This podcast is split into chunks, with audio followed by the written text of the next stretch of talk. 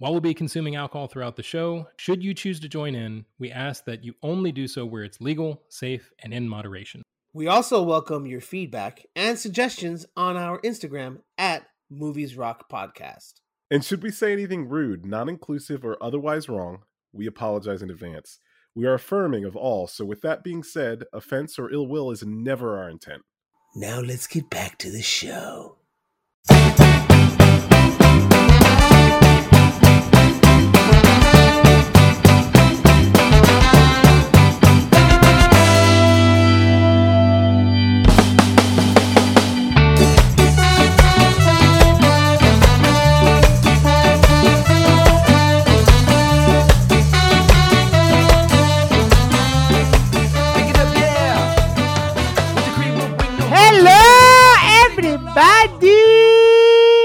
Your best friend in the whole wide world.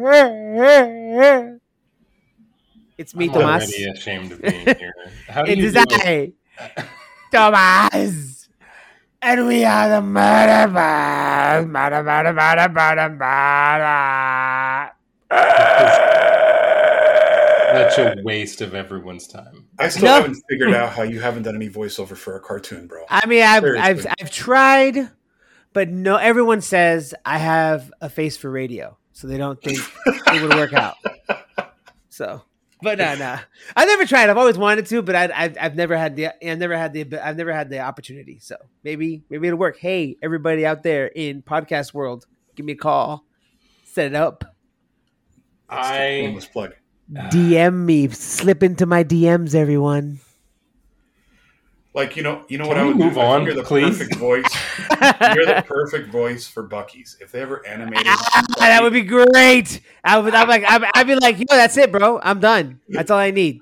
Just sign me up. Put me on a 10 year contract, and I'll just I'll knock it out, bro. Oh I will knock God. it out. I'll be like Buc-ee's, the best place for everything you don't want. It's awesome. Who wants jerky? I can shit it. It's good. Let's go. Oh my God. and right there, I just stopped. They're not gonna hire me anymore. there goes Like, the sponsors. Who wants who who wants kolaches? Here you go, right out my butt. I love kolaches. I haven't had. Who them. wants a sausage and jalapeno cheese kolache? Here we go. Oh, it came. Bye bye. There's your cheese. there you go. All right, everybody. As always, we are the MOTR Boys. I am Tomas. Uh, as always, we're here with Derek. Hello, everyone. I'm I'm already apologizing for you. And this is the it- worst. and Elias. I apologize for instigating. you know what's funny? It's like it's like it's like the three of us. It's like if Abbott and Costello were three people. It's me. I'm Costello. I'm Costello because I'm the crazy little. I used to be fat. Now I'm not so fat, but I'm still kind of crazy. Then of course Elias is in the middle. He's kind of in the middle. He just kind of keeps. He's there to keep us even. And then of course Derek is the straight guy. He's Abbott. He's like you're an idiot. Why do you act this way? You're such a fool. I'm embarrassed to be around you, but it's fun to hang out. I, it is. I, I, I don't even know why I'm here right now. Never. As always, we're here to talk about movies. We're we're here to, like I said, talk shit, live in the shit, be the shit, extenuate about the shit, just pontificate about the shit. I don't know any of the big words, so I'm good to go. Elaborate. Elaborate on the shit. I, as as you know, I am the apotheosis of nomenclature. No, uh, Elias, what are you drinking, sir? Wait, I haven't, I haven't stopped. he cut you off really quick. No, he did. Today we were talking about the motion picture from the '90s, uh, "L.A. Confidential." But before we go into that and into the news, let us discuss our beverages. Elias, as Derek so lovely put, what are you drinking tonight, brother? Uh, dude, I'm I'm sticking to the old fashioned, bringing it back. Um, just a classic bourbon with some. What the hell do you call them? Uh, bitters. Spirits, Jesus bitters, Christ, bitters. bitters, That, that was spirits, but bitters. You're right. It's No. bitters. Some bitters and stuff. So keeping it How- simple and How's elegant. it? How's it taste? Fantastic, like always, because I know how to make it. Tastes and like not that smoked shit. Never get a smoked old fashioned at a Yeah? restaurant. Ooh. fucking terrible. What is? Ugh. They, they legit they do that little cloud of smoke under a big glass container, and Oh. you're legit drinking smoke. It's terrible. Yeah, that sounds gross. It's That like the doesn't Everglades on your lips. It's got an oaky aroma. It's No, got a- it's terrible. it tastes like a homeless person that's been smoking's ass. If a firefighter ate a skeleton's ass in a burning fire, that's what it would taste like. Thank you for participating, Elias. It was like it was like it was like in Forrest Gump when he makes up with that chick and she's like she tastes like cigarettes. Fantastic line. Tomas, what are you drinking, man? well, today, boys, is a is a happy day. I am trying another new drink today. Once again, it's with you know those crystal light drinks, but I'm having what I've been talking about having for a while. I'm having a John Daly. So John Daly, if you don't remember, is an Arnold Palmer with vodka. And I'm not a vodka guy, so we'll see where this goes. I've mixed it. Let's see how it goes. Get a whiff. Get a whiff in there.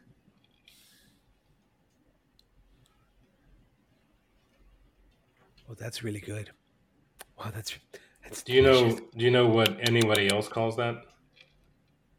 A No, Mike's it's- Hard it's- it- Lemonade. No, it's called the John Daly. They're hard. Look it hard up. Tea. It's You called the John Daly. the Same thing. It's called the no, no, because it's hard tea. It's just tea. Yeah, This but is- they make Arnold Palmer like hard Arnold Palmer. It's the same thing. Hard Arnold Palmer. yeah, it's the same thing. I don't think Arnold Palmer's been hard for I, forty I years. don't think I'd drink a. I don't think. Well, and mind you, he's dead, so that's another thing. How do you But- take your Arnold Palmer? I don't think I take it hard and stiff. I think it's hard and stiff with just a little bit of condensation at the tip. Oh. He's cracking it open. He's he's just like, I don't even know what this is. What are you drinking? Is that a highlight? No, St. Arnold's dry cider. It's Oh, it's delicious. I've had it and- before. Yep, it's delicious and nutritious. And then I'm sure you guys are always ragging on me about this, so I always have uh, you know like ten beverages up here, He and one of them that I brought is Mm-hmm. Mexican Ooh, Coca Cola. Mexican Coke. Oh, what are you mixing it with? What are you mixing it with? Oh, no, I'm just gonna drink it, a little sip and Oh. drink. You know, when you want to you know, change the palate a little bit, take a little sip of Coke, True. go back to your liquor for a little bit, take a sip of Coke. You know, go back. True. So, True. The good Coke, as my kid calls it, uh, kids call it. You know, the other funny thing is that uh, so I have some family that uh, went down to the border and brought this back for us, and with this six pack, they also brought us a six pack of Mexican Coke Zero. Mm. It's basically Coke Zero. It's really not any different. But you know, uh, we all know that the Coke is different, but the Coke Zero I'm just reporting is basically the same thing. Jesus Christ. I mean, is it time? It is time Dear for God, please. the news.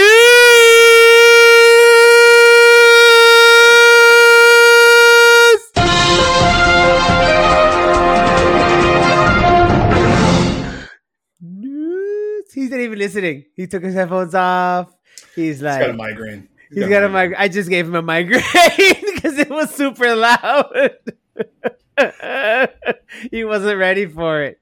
He, he's, Derek took off his mi- his headphones. I think Hold he's on. gonna quit. He's gonna quit. We're whispering now. News of the day. What a dick. he he put his headphones on for a second. Everyone, you don't see this, but he's walking away. He crapped his oh, pants. Oh. I think he did. He might have. He just might have crapped his pants. Oh shit. Anyways, well, while Derek goes away, this is of course the news of the day in the year my lord, 2026. 26. Anno 24, 23. Damn, bro. 2000. I'm on John Daly time now, baby. You are on Back to the Future time, apparently. 2024. Anno Domini. Um, do you have any uh Dude, the Mexican aliens. Oh, let's talk about that. I, I haven't read anything about that. I haven't read anything about that. And now Derek is back. You're back, Derek. Good job. Nice to have you. We, we're sticking to the topic of uh, Mexican items, and we're talking about the Mexican aliens that were uncovered Mexican or Peruvian? I can't remember now. Hold on. I think It was Peruvian. it was Mexican. It was Mexican. yeah Mexico City. But It was like they were like little tiny baby alien or something. With- I don't know the details. I've seen the picture, but I don't know the details. Do you know the details? You Um, brought it up, so that's your new like a- baby. You know, they allegedly this guy that's been accused of providing fraudulent items in the past Uh huh. um, apparently brought these before the Mexican Congress to discuss um, these these aliens that were found over a thousand years ago, and allegedly one of them's a female that has eggs inside of it. Uh-huh. The memes were amazing this week, Yeah. two weeks ago when they came out. I mean, they were just I saw one dude made a cake. the cake. He had a cake of Fucking the, the identical. thing, and it was great. I was like, "Holy shit, dude! This is amazing." So Oh. they've already debunked it, and perhaps they, they've called it like a quote unquote criminal stunt if they do decide to go after Are this we guy just for. spreading conspiracy theories? We, I think we need to clarify. These, these are these are carving statues from ancient civilizations that were uncovered that resemble what we in media now have told everyone what aliens alien look babies? They're alien babies. They're alien stillborn babies from women who have been right. who have been Jesus. Who have been experimented on. um, be back in five. I'm gonna no.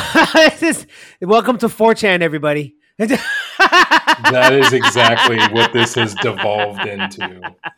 welcome to 8chan, 12chan, 16chan, whatever the hell you want. Any chan, any chan, anytime. That's what. No, but okay. So I don't know. I, I don't honestly. I don't know the details. I've seen it, and every time I look at it, I'm like, this is such a piece of shit. Like it's the worst. Like Stan Winston is like, what the fuck? I can make that. I made that shit when I was 10 years old. Paper you know what I mean? you know, I'm like, I was like, you know, like like Phil Tippett, you know, all these. I Greg Nicotero. I can go on and on for famous sci-fi uh, FX guys. It's just like they're just like, my grandson can make that, and he's two. Do So you know, you know what this reminds me of? A couple weeks ago, actually, this might have been a little long, maybe a year ago now. Um, okay, so for people who don't know this, there's some some strange things about Japan and the things that sometimes they uh, they they do. Um, there is a shrine in Japan that is focused around the last body known to be a mermaid. It's still it's still a Shinto shrine, so it's not it's not like outside of the the standard The kind of religion. religion that they they you know mo- most people in Japan have. But um, essentially, there's this there's this mermaid corpse at this shrine that's like a museum kind of thing. Like you can you donate to the museum the, the shrine and like the you know helps you can see it. maintenance, anything you can see it, blah blah blah. So they did some scientific analysis on this because they had some suspicions that things were not exactly as they believed, and the results came back, and it is a combination of a series of animals and human parts that have been assembled into this Human. paper mache. Oh my god! Dude, there's a human Thing. component. I There thought it was were- a monkey and fish. there there were human bones as well as lots of fish and and reptiles that had been kind of assimilated to make this mermaid corpse. Dude, that's even creepier. Holy shit, human bones. And you want to? they so their their response is something to the effect, well, you know, whoever made this is you know clearly uh, should be ashamed, and you know we're going to preserve it because we've had it for so long and it like because they believe that it's the same one that they've had for hundreds of years and so it must have been created hundreds of years ago long before like like somebody their idea was like either we've always had a crappy one and we want to keep it because it's really old or someone swapped them at some point and at that point we've just been taking care of this and we're going to keep on taking care of it like ancient civilizations did some weird shit too and so Yeah.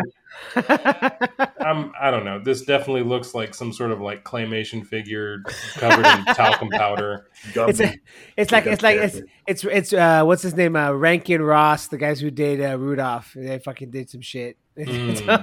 Yeah, yeah, yeah, yeah. bro like you know what's funny so you talk about creepy shit so and I'm not I'm not trying to be mean to any religion it's just it's a weird it's creepy but you go to the church in Old San Juan uh I think it's called St. Peter's Uh, uh, I think it's called. I think it's St. Peter's. I don't know, but it's it's the church in Old San Juan, the Catholic church, the the main cathedral, San Juan. No, it's San Juan Cathedral. You know, San Juan.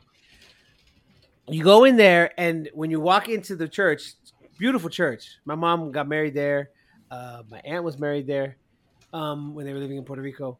The you walk in the church, and to your right, like halfway through the main aisle, hay una capilla. There's a little chapel, little entrance to a little chapel on the side. In there is a preserved body of a saint, Ugh. Like a human? like a human in a glass case. A canonized human. It's a Um, saint, and it's in there, dude. And it's the parts are all in there, dude. They're they're, they it's the it's been mummified. It's mummified. The teeth is real. The fingernails are real. I mean, it's it's wild to see. My daughter, my youngest, did not want to go get any near it. My oldest got close. My youngest didn't want. I had to like hold her hand and like she got she got within ten feet of it. That's as far as she got. My oldest went like real close to look at it to see. I go, look, look at the teeth. You know, it's it's grill. Cause look at the grill, dude. It was wild, dude. You can look it up. The San Juan Catedral de San Juan in, in in Viejo San Juan in Puerto Rico. It's there, dude. You can look it up online. It's wild to see. So I've experienced something similar. I actually saw Lenin's tomb in Moscow. Oh, sweet. It looks like a piece of wax laying on a bed. Isn't it outside? No, it's inside. It's right on Red Square, and they have this one special uh, building just for his tomb. And apparently, it's got like a basement where they lower his body once a year to preserve it and do some maintenance to it. Legit looks like a wax statue uh, resting on its back. And every corner you turn in that building, somebody's armed with an AK or something. Oh, I'm sure, dude. Oh, And, uh, my my brother told me about this college in England because you know Goody knows all about shit in England. You guys have your own fucking fortes. You're like the IMDb specialist in history. Yes, yes, yes. And and talk to me about fucking Japanese history because I'm I'm there, bro. I'm with it. But he uh he he not so much, but a little bit. But he uh he he there's a college in England that every year they take out the mummified corpse. Okay? Of the guy of the college's namesake who create who built the college okay, who put the money up for the college, who was like the first president of the college. It's his college, and they take his they take his mummified corpse out every year and have a party for him, and he's at the table every year. he's front and center like he's fucking Dumbledore, sitting Hey, in the fucking play. Great Hall with a plate and a drink in front of him. And he, they have a party, they have a toast for him, and he's there all night. And then at the end of the night, they pick his dead ass up and put him back in the coffin and they put it back into storage. Fucking weekend at Bernie's. Love it. it's like, yeah. He's like, I'm like, all of a sudden, you waiting for him to come on and go, hey, Tawny, I'm horny. So, you know what I mean? Like, it's just, Dude, I, I just looked up the image of that saint in the cathedral. That is creepy. yeah, bro. Holy shit. Bro, for real. Like, not even, no, no joke, dude. It's no joke. It's no joke. Tremendo tangent we So just we've, went on. we've gone from aliens to preserved mummy corpses. I love it. I don't I don't know how we got here. the monkey fish. It all started because of the monkey fish after the fake aliens. My, look, my big thing with the aliens, quote unquote, how the hell did these people make it before the con- the Congress in Mexico to present this stuff and essentially make a fool of your country if it if they didn't verify any of this information? So that's the big thing for me. And of course, it spread like wildfire on the internet. Memes galore. Some of the best memes I've seen in a while, actually. I mean, up there with the Area 51 uh, memes from a couple years ago. Those were classic. So can I? Uh, is it time to transition? Can I show? Go, Uh, can I talk about a new uh, thing that I found? All right, so I'm flipping through TikTok, as you do, and this kid comes across my screen. I say kid. He's, what the he's- fuck was that? I Sorry. know, someone, someone's dying somewhere. Jesus Christ. Um, so this guy comes onto the screen and he's talking about this technology that has just been released. And I was curious if you guys had heard about this. He essentially gives this speech explaining this technology, this new version of AI that will uh, translate your your video. Like if you if you speak to it, it'll it'll basically create a, a translation Yep. into another language. And then the video switches, and it's the exact same video with him speaking in Spanish That freaked me out. and the AI manipulating his lips using deepfake to make it look like he's not only you can hear Spanish, but you can see his lips moving to the Spanish words, like forming these syllables that he in real life has never formed with his mouth. Right? He's never said those words, those sounds that are you know Spanish words. So he essentially was able to do this, and they're I think I don't think they're doing it in real time yet. Oh, but- I've seen that guy.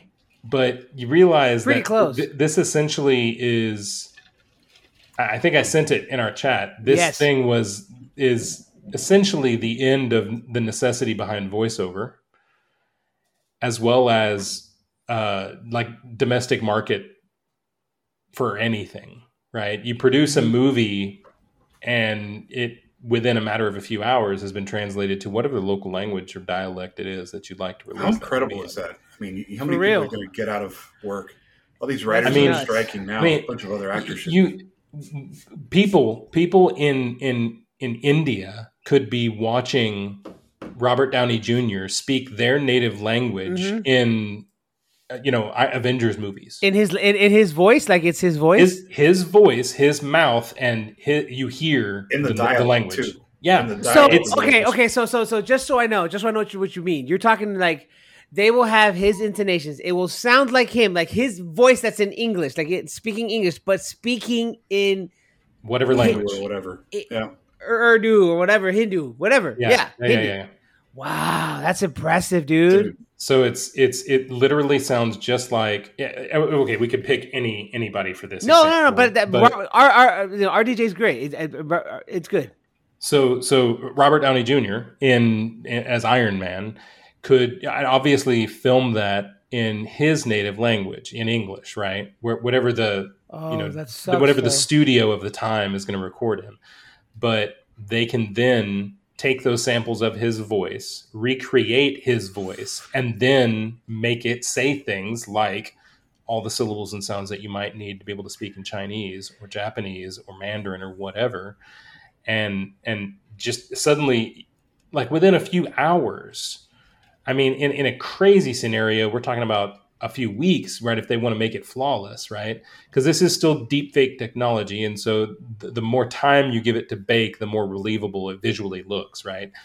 But these algorithms are getting so much better that you know it used to be that you needed to run it for a month. Well now you can do it for a few hours and it's good enough and you can't really distinguish the difference. And and mind you, his TikTok that on this video um, is, uh, I'm gonna give you his name. His name is Johnny Rodriguez, um, and the I in Rodriguez does have the uh, what is it called? The it's not an apostrophe.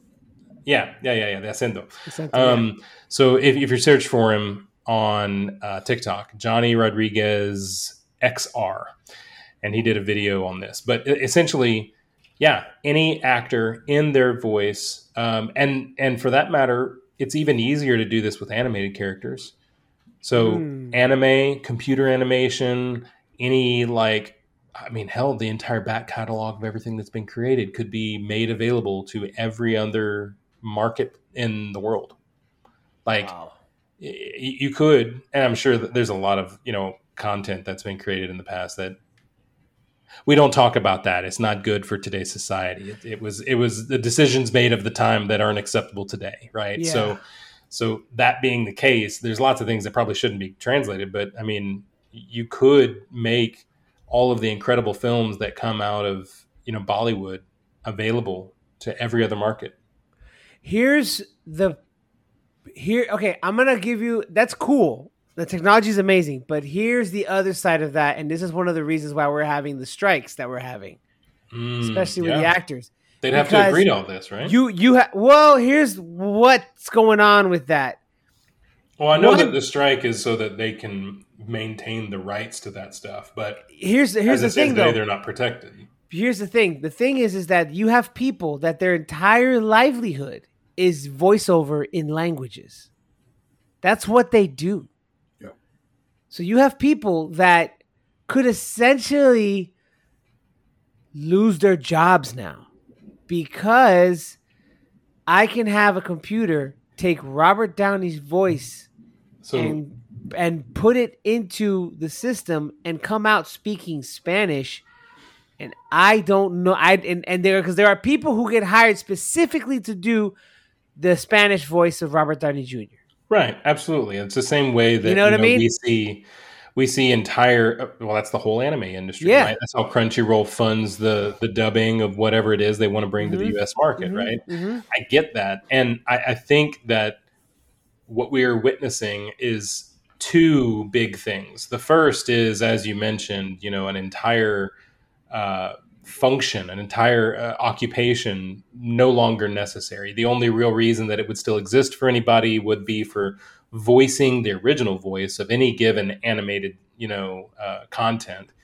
And really, the only people who are going to get that job is either they're better than everybody else, more likely they're going to be cheaper than anybody else, or they've got a fan following. You know, whenever you think about like I forget the guy's name, but he's the guy who's done like every character you've ever heard of, including like Batman and and Pinky and the Brain and all these other characters. Oh, you're talking about from- Rob Paulsen. That might be it. I mean, he's He he he's he's he's Pinky. He's Donatello. He was he's done he was Donatello in the new version of uh, uh, Ninja Turtles on Nickelodeon that came out like in the, the the early 2010s. He was Donatello, and then back in the 80s he was Raphael. You're you're veering off course. Yes, this Yes. guy. He's Yes. he's he's got a following. one. He's he's talented, and and there are lots of other people in the industry that are also talented, but maybe they're not as uh, widely uh, applicable. Right? They've got Mhm. you know a wide range that they can exercise. You know, or you know, I think about like whenever I hear.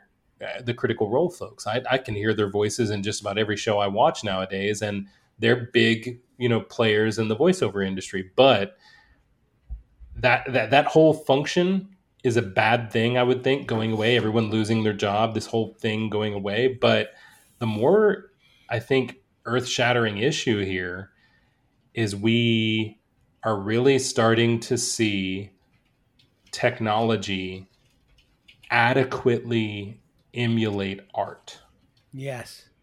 Like like talent not not you know like skill in, in how quickly i can you know write code or you know how fast i can calculate these things. Uh, computers have been you know leap years ahead of people humans at that for a long time right? Simple mathematics. But when it came to the arts creating music creating you know visual arts or, or audio or whatever that's always been reserved for the bio, biological beings right It's like humanization And- almost, right? Is, is what you'd call well, it. and and there's uh there there's although I forget the name of it, but there's uh there's another um, algorithm out there. I forget the name of it, but it it create you you feed it words and it creates an image.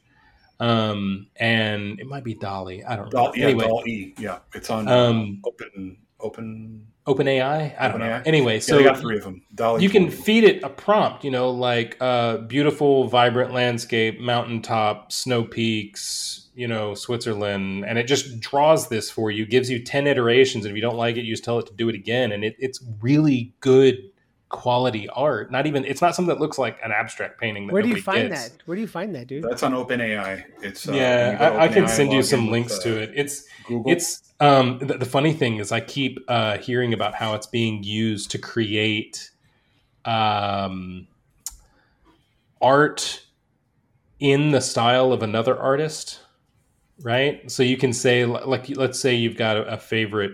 uh, I don't know. I'm trying to think of who's. Well, I think of like the the guy who did my my son's favorite book, the Eric Carle guy. He did all those books that were kind of kind of look like tissue paper laid on laid on a canvas kind of thing he's got his own style. But you can essentially feed that. You say give me eric carle you know art style but take this picture of my house and do it.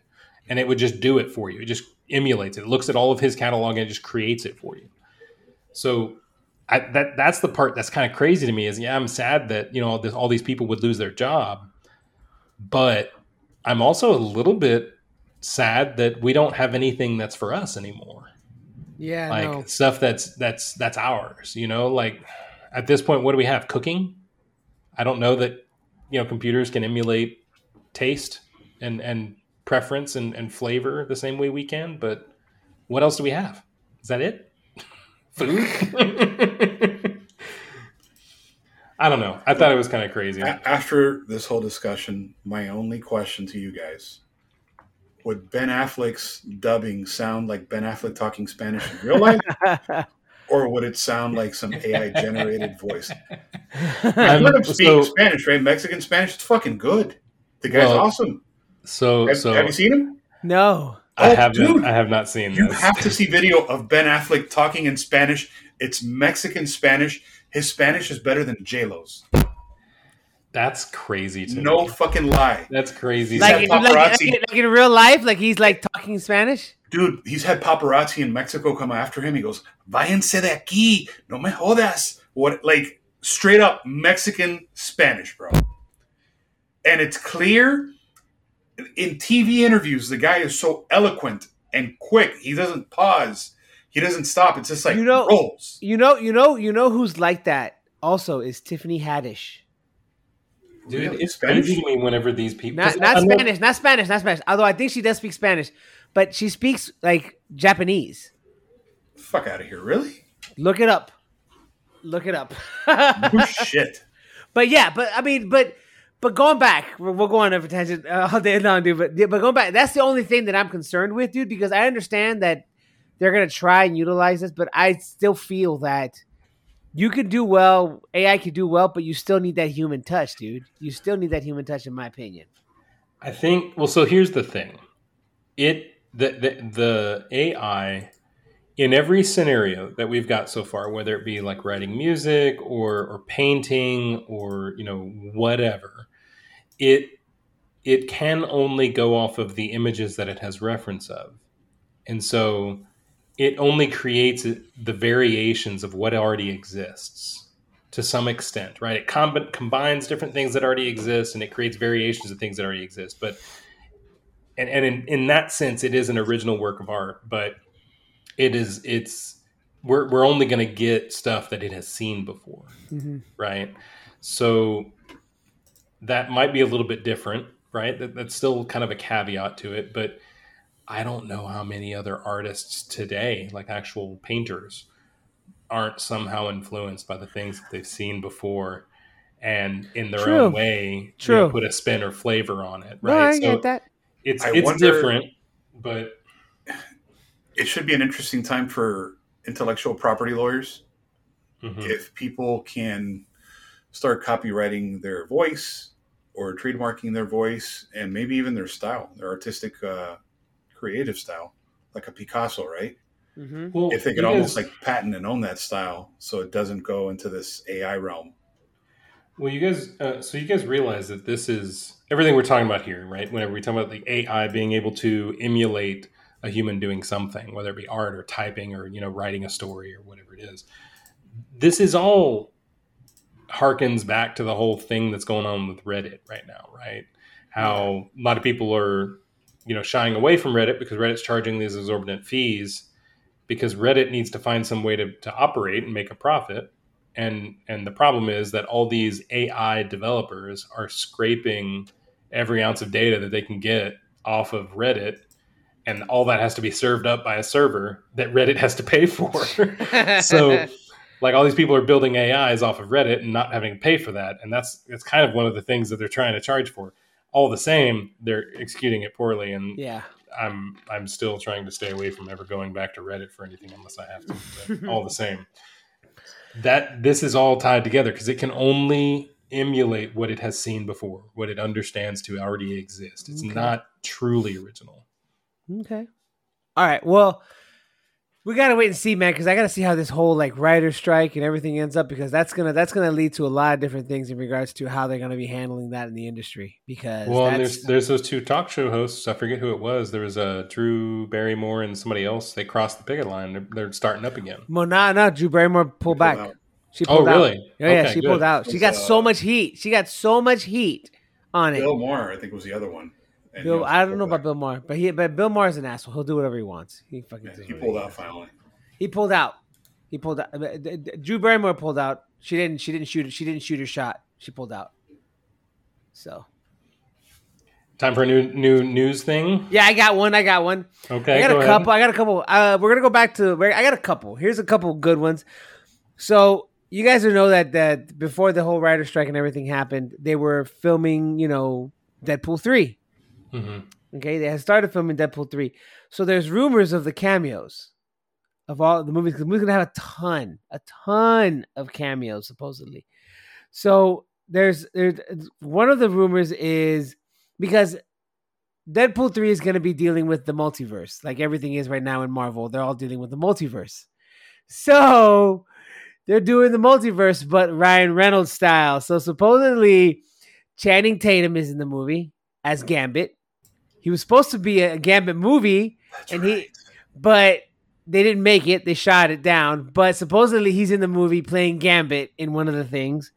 We know Wolverine's gonna be there. Um, what's it called? There's uh, there's um, uh, I don't know. There's so much going on. Hold on. There's there's, there's I mean, we know Wolverine's gonna be there. He's gonna be in his brown suit, his brown and orange, his blue and yellow. Sorry, his blue and yellow. So, but yeah, but uh, hold on. Let me see if I can find the find the thing. Here we go. Uh, ah, dude. Um, I, I I couldn't find it. Anyways, anyway, so but yeah, th- th- there's that. There's there's a talk of fucking um, what's it like like uh, Patrick Stewart's gonna come back for it. Like, there's a ton of people that are supposedly coming back for this movie. Like everybody from the first class supposedly is supposed to show up again. You know, because Really? they're in his universe because they showed up in Deadpool 2. Remember, they were like, so there's a Oh, scene in. Deadpool 2 where he like they like close the door. hmm Well, when that was shot, they weren't there. That was a blue screen. It was a green screen. They added that shot in after the movie was over by just filming Nicholas Hoult closing the door, and it was a, it was put on there as a, was a green screen. But but yeah, that was that's just one of the things that I've heard. But here's this this was something funny. This is something funny. It's nothing to do with the movies. It's Mortal Kombat One. So we've heard about Van Damme being Johnny Cage. He's the voice of Johnny Cage. Right. Okay, so he's the voice of Johnny Cage. Hey, it's Christy. She's in the background. Yo. You putting me on speaker? You putting me on speaker? Yay, Christy! Woo!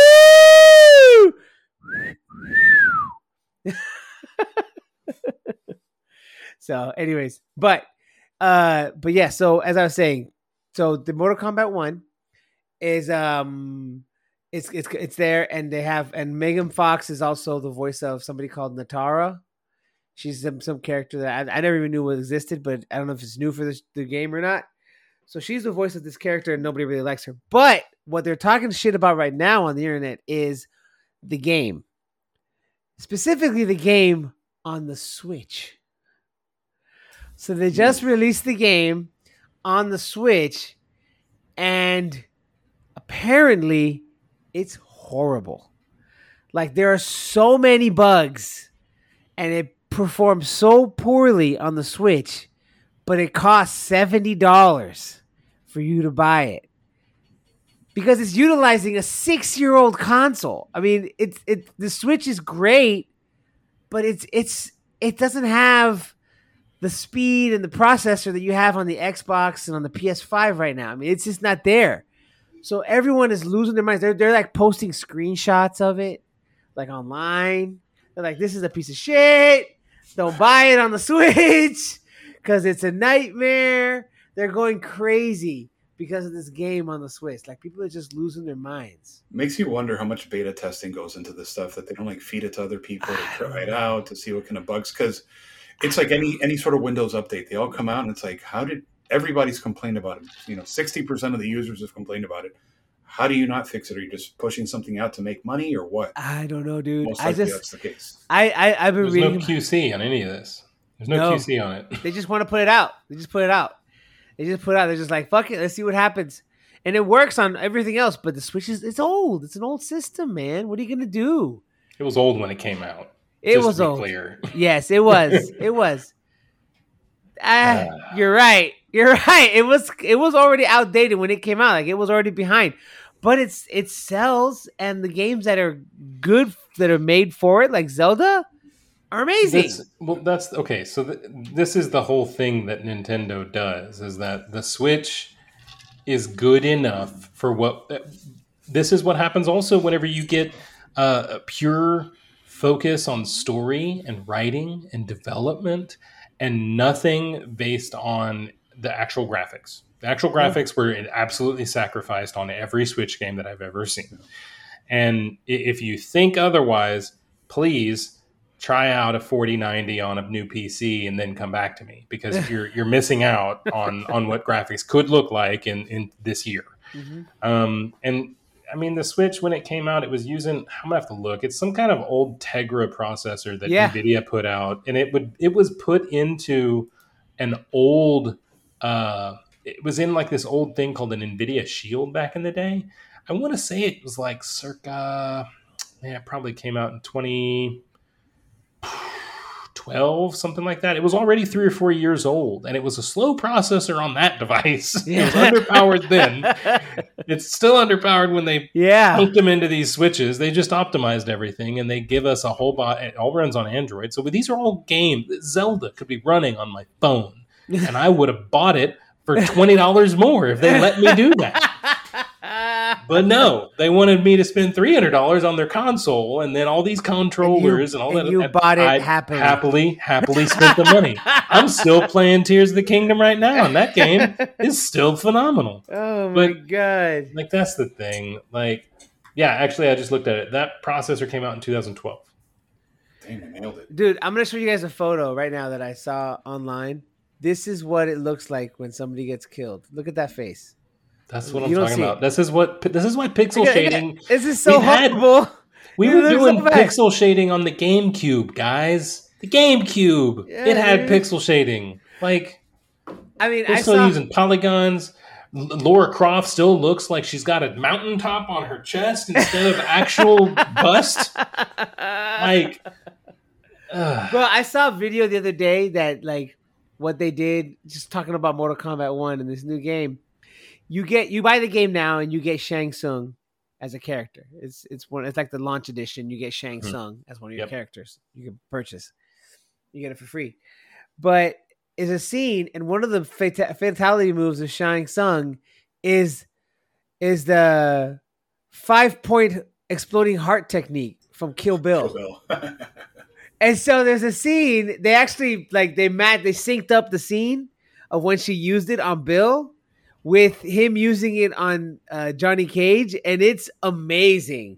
Like you just see boop boop boop boop whoop, and then all of a sudden you literally see his chest explode, and it was like ah, and he just dies, and it's Van Damme. Ah! It's reminds, it great. looks like it looks like those. Uh, I'm gonna say early '90s arcade games. It does. I mean, it's it's early '90s arcade games with like with like like brand new graphics. It's like yeah, yeah, yeah. Exactly what it is. It is exactly what it is. Like the way they have it, it's side scrolling. It's have you played Injustice, the DC game? It's the same thing, dude. It's the exact same thing as far as the way it looks, as far as the fights are concerned. It's Injustice. It's the same side side thing, and then when it gets to the main like moves, then it it's like cinematic. But like, but but yeah, it's exactly it's it's side it's side scrolling fighting but 3D side scrolling. It's, I mean, do you guys, do you guys remember the Motorola Droid phone? Oh my god, yes. They later on came out with the Motorola Droid X. That was like the second next year's model. It was like an upgraded version, I think, a year or two later. They called it Droid, and they would say uh, copyright Lucasfilm at the bottom of the screen. And, and it was licensed with Verizon exclusively, right? Yeah, because Lucasfilm owns the rights to that word. And so Motorola Droid X2 came out the third year. It had the same processor. What year? 2012? Uh, the processor came out in 2012. That or, nope, nope, I'm wrong. That phone came out in 2010. Yeah, that phone was a flip phone. That was an old school flip phone. No, no, no, no, no. I'm looking at the wrong one. It's the first, uh, the first Droid X. Uh, it was a so the Droid X was the one of the first, uh, not first. It was one of the more popular candy bar phones, kind of like we look at today. Yeah, it still had like a big old ridge on the back, and it it it was just supposed to be big. That was really its whole big thing. Um, the first one, the first Droid X, came out in 2010, but its predecessor, or I'm sorry, its successor, came out in 20. 11. So this processor was in other things earlier than that. it's over 10 years old. yeah. Well, speaking of processors, speaking of processors, I'm gonna go ahead and motion over to this. Recently, I don't know if you guys heard about the Xbox leak that came out. Mm-mm. So there was a there was a there was a, a leak of Xbox's plans that came out because Xbox had uh, submitted documents to the mm, uh, Federal Trade Commission because of the ongoing like uh, you know Oh, the Thing. trying to acquire what was it? Okay, so- Bethesda. yes and, there were and Blizzard and all them? unredacted documents that were submitted and made public because of the because of the the the the, the, the lawsuit that was Microsoft versus the Federal Trade Commission.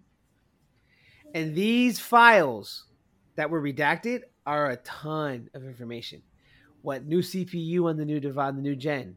It's an ARM64 CPU. The dev hmm. the dev kits are showing that it's going to be there. The development kits are being supplemented for 2027 with a launch in 2028. That's their suspected launch Five years out. for this new device for this new console that they're that they're, And they're running on ARM. That's interesting. Well, I mean, I guess a lot of them are moving. I thought they were going to halt production of the Xboxes. I, I thought I had read an article about them not doing too well, and Well, that, I mean, that, this is their next gen device. This is where they wanted the next gen console after this one. They're calling it the Brooklin Xbox Series X refresh. That's what it's called. That's what they're referring to this thing. It's got a Wi-Fi, PCU standby mode, upgraded Xbox Series X code, named Ellewood. I got a whole mess of stuff. They would rele- the, the document says the roadmap to 2030. It says the it would release Brooklin. The Brooklin would release in 2024 for 500 bucks, and then the refresh would come around 2028, kind of thing. The they they they have like some of the games already announced for Bethesda because they purchased Bethesda. Their their their plan is to to do, you know, Bethesda, and so like by 2024 they're talking about remasters of Elder Scrolls 4, another fucking remaster of that goddamn game. You know, Never Fallout 3, Ghostwire Tokyo sequel, a Doom Year Because Zero, people and a keep spending money. 3. Yeah, It's the same problem with with Grand Theft Auto. What is it? Five, I think. They Five keep is re-releasing Six. it. Yeah, five's the last Six, one. whatever. Yeah. They keep Six they keep the one. remaking them over and Well- over, re-release, remaster. People keep buying it. If mean, you stop fucking buying it, then they'll stop making them. There's rumors that GTA 6, the price tag on that game is a hundred dollars. That's the price tag on that game. That's that's what that's what's going to cost. That game is going to cost. Just the normal game is going to cost a hundred dollars. I, I think we talked thing- about that the other day. Didn't Yeah.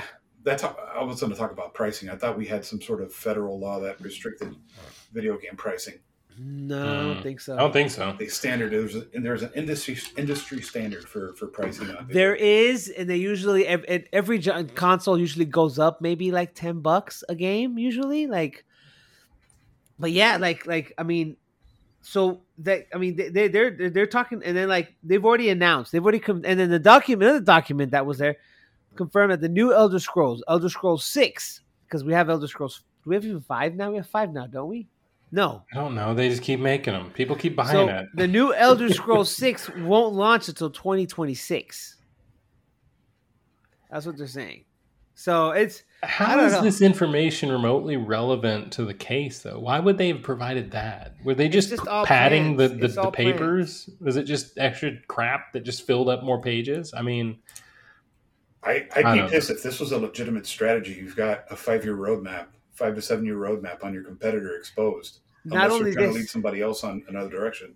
not only this, something else came out. An internal Microsoft email during this whole process. An internal Microsoft email got leaked.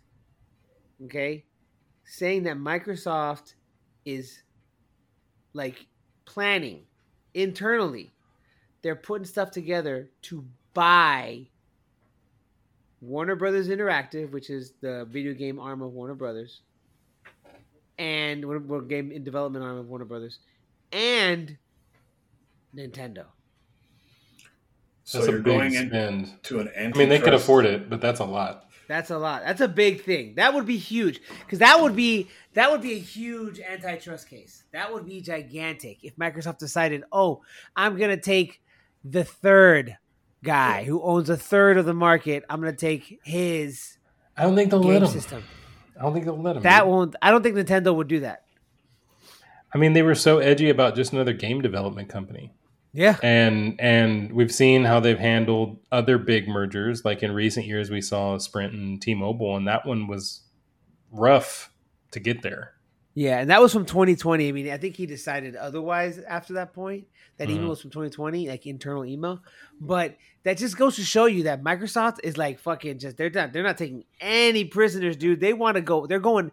This is all just to go after Sony. This is all it is, just to go after PlayStation. They want to just take care of everybody because Microsoft has so much cash. They can do whatever the fuck they want. Yeah, Sony's gonna. they- They're definitely the uh, the underdog here. Um, I, I I feel pretty confident whenever I say things along the lines of like Sony and Nintendo are very much so uh, competitors, but uh, Microsoft operates at a whole nother level, and they're new. They're the newest ones to the game, and they're tearing shit up because so much so much of it converges between console and PC. You know. Yep, and and the the- and Sony's only around. They're only around because Nintendo decided not to go forward with Sony's console. Mhm. I was Because- just going to ask you if you saw that history of how the, the evolution of PlayStation, Sony partnering with uh, Sony partnering with G- uh, Sega, right, Yes, to, to fabricate their user their CD drive, and then they're like, yeah, fuck you guys, we're going to do our own thing, and the Yep. creation of the Dreamcast, and really Yeah, 'cause- interesting history. yeah, because Sony was Sony was originally supposed to do the the, the, the after the Super Nintendo. Sony was working with Nintendo to create a new console that was a CD-ROM drive, a CD drive. and they had already had they, they had i remember seeing video of it like it was like in test spot they were they were already utilizing it there were leaked photos of it and it was like it looked like the ps1 when it came out like it was like right on the dot like it was like a ps1 and then of course the whole thing fell through with sony and sony decided you know what fuck you guys we're gonna do our own thing then and they decided to make the ps1 and that's and that's basically what happened. You know, it's, it's like Netflix not getting bought out by Blockbuster. You know what I mean? Like it's like that kind of situation where Netflix is like, "Fuck you guys, we're gonna fucking do our own thing then." Yeah. So, but yeah, but nah, man, that's crazy shit, dude. But you guys got any more news? I got one other one. Okay, let's talk. So I'm probably gonna say this wrong. Chad Stalinsky. Tad Chastahelsky, the guy from uh, the guy from John Wick. Yeah. Yep. That, that's him. Yeah, What's how do you say his last name? I think it's Chad Stahelski. Stahelsky. All right. I think so. I'll look it up. I'll look it up and then and then just keep going though. So he was um, involved pretty pretty heavily in the John Wick films, and there is now some rumors that he is signed on to participate in the fantasy remake of Highlander, He's been he's been tied to that for a while though. and they've got the green light with Henry, Henry Cavill. So okay, okay, okay, okay, okay. Hold on. I'm about okay. Wait a minute. I'm having fan casting ideas. oh, here we go. So Henry I shouldn't have even Cavill, I guess, up. is gonna be Connor MacLeod. Connor MacLeod or the Clown MacLeod. Yes, that's correct. Okay. Previously played by the great Christopher Lambert. Yep. So if he's that, so who's Ramirez? Who would you guys pick to be Ramirez? The Egyptian uh, Spaniard uh, played by a Scotsman. Do you want me to just tell you? Oh, they they have okay. No, no, no, no, no, no, no, no, no, no. let's let's let's let's just have a little fun with it and decide. All right. So I'm not gonna. I'm not gonna let you uh, your hopes up like that. We, we only know about Henry, Henry Cavill at this point. Okay, okay, okay. But let's let's let's think, uh, let's think about this. Okay, we have two we have two two two good castings here. We have Ramirez, originally played by the late great Sean Connery. I'll take S words for five hundred, Alex. Um, and then we have, of course, Kurgan, played by the great. Oh fuck, my name his name escapes me at this point. Uh, fuck me. Now I gotta find his name. Shit. Uh, you had Sean Connery, and then you had um Clancy Brown. Clancy Brown played. He'll Kurgan. get there, folks. He'll get there. Clancy Brown. Clancy Brown. Okay. Who, you know, of course, is the voice of Mr. Crab for all you youngins. that blew my mind. For the record, I, I watched Yeah. that video. I was like, "Holy shit!" Have you seen the video where they play themselves? Like they Yeah. play their characters in real life? It was amazing. Derek, have you seen it? No. Oh, Oh you should. God. It's great. It's, great. It's great. so entertaining. I, I'm not a SpongeBob fan by no means. Neither am I. Neither but am that I. was But so entertaining and so well done. yes, I mean, it, I was like, "Holy shit!" It's the guy from Coach. Oh, from that too. Coach. I like, he "Oh plays. my God, he Patrick." plays. Uh, he plays Patrick. That's right. That's right. Uh, Oh. But anyways, so let's talk about Ramirez. Who would play Ramirez? An older gentleman. You know, I I wouldn't. Since it's Chad Stahelski, I have a feeling he'll bring in somebody he knows from John Wick, and I have a feeling it'll probably be Ian McShane. Ian McShane. You crazy? I, I'm just saying these directors work with people they know, and Ian McShane could work as a senior, you know, gentleman who was a swordsman and could be, you know, that father type, but is well past his prime kind of thing. I could see it, and he could look like a stylish, old, cool guy. Yeah, with an earring. He's got to have the pro earring though. He's got to have the pro earring. It's that or Luis Guzman for me, man. But uh, Ah, no, no, no, no. No. No, that won't work. do That won't work. He's too short. He's too short. What about uh Oh, we could do. that. I could do this for hours. Anthony Hopkins? Oh, but he's a little old. I don't know if he can go that he's- far. dust. He's a little. He's he's a little. He's he's a little. He's a little portly as well. He's that's. He's not that. He's. If you're talking Legend of Zorro, Anthony Hopkins, I'd say No, yes. Today. I can't rewind time. nowadays, nowadays, I don't know. Um, an older gentleman that's in his prime. I mean, I guess. No, you can't do Keanu Reeves, but let's see who's an older guy that could possibly pull it off.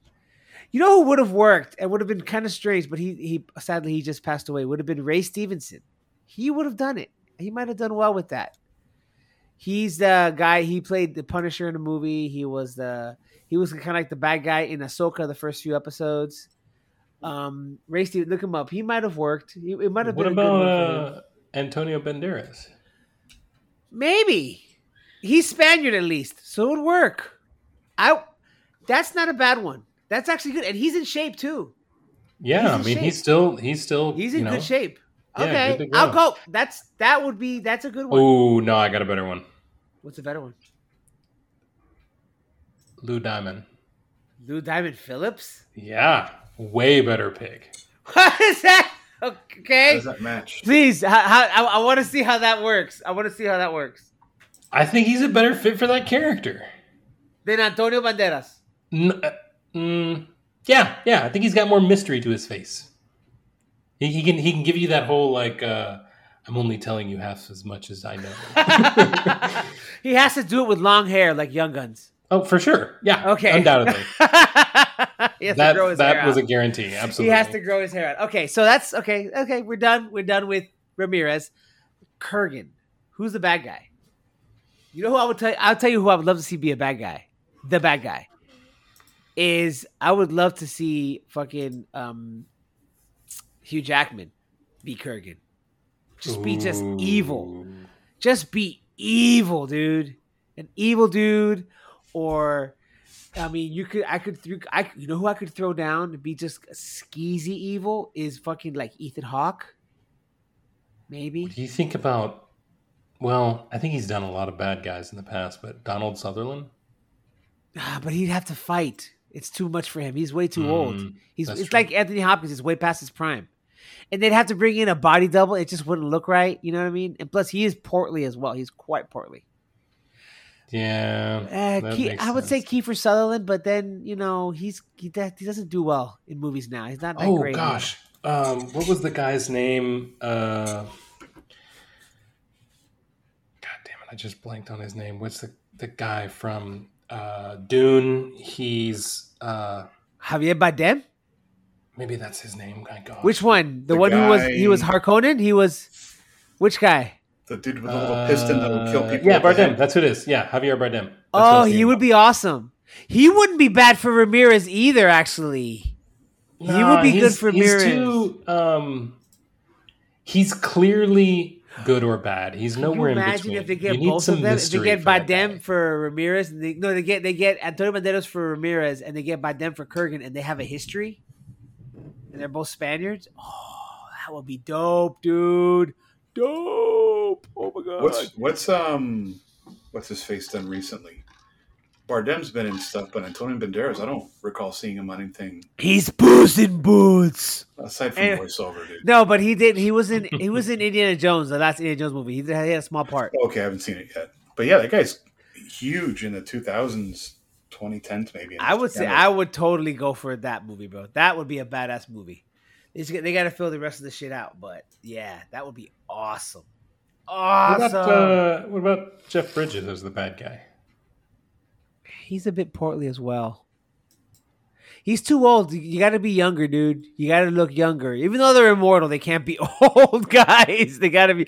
But what they have to do is, I hope they get somebody to play like Kurgan, who is like known to be a good guy, and they just make him fucking evil, dude. Like my favorite, one of my favorite lines from Kurgan in the original movie is when he shows up in some seedy hotel, and this chick walks in, and he's sharpening his sword because he's putting it together and he's sharpening it. And she walks in the door and she go and it's like a, they have a it's like a cut screen, and it's like that that that shot they always do where the face both sides of the screen are focused, Mm-hmm. but he's focused on his his face, and then she's like behind him, but it's also in focus. You know what I'm Mhm. saying? Like in the middle's kind of off focus Yes. and and uh and she walks in she's like hey there guy he's like hey there honey i'm candy and he goes yes you are and it's just some prostitute and you know she died you know he tore her up like literally and figuratively he just destroyed that body in every which way I just What is Googled- the point? Just- I'm, I'm trying to give you con you know like you know like i'm gonna give you context in the character. I'm going to give you but- Sean Stevens. That's fine. Sean Stevens is a pick. That's fine. Sean Liev Stevens. Schreiber.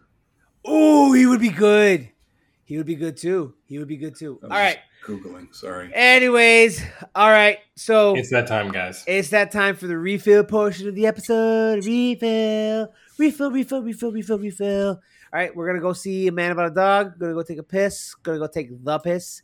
You guys enjoy yourselves. We will be back in 30 seconds. Peace.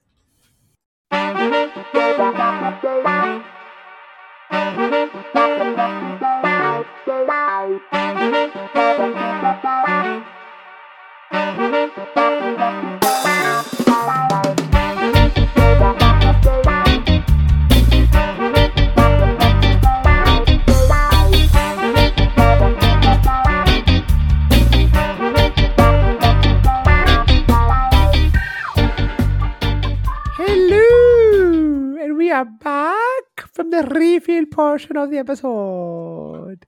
I'm Thank so you, Mr. upset already. I, I, can we just go on permanent break? Can it, is that that what we need to be doing? Just permanent break? No, no, nope, not happening, dude. Not happening.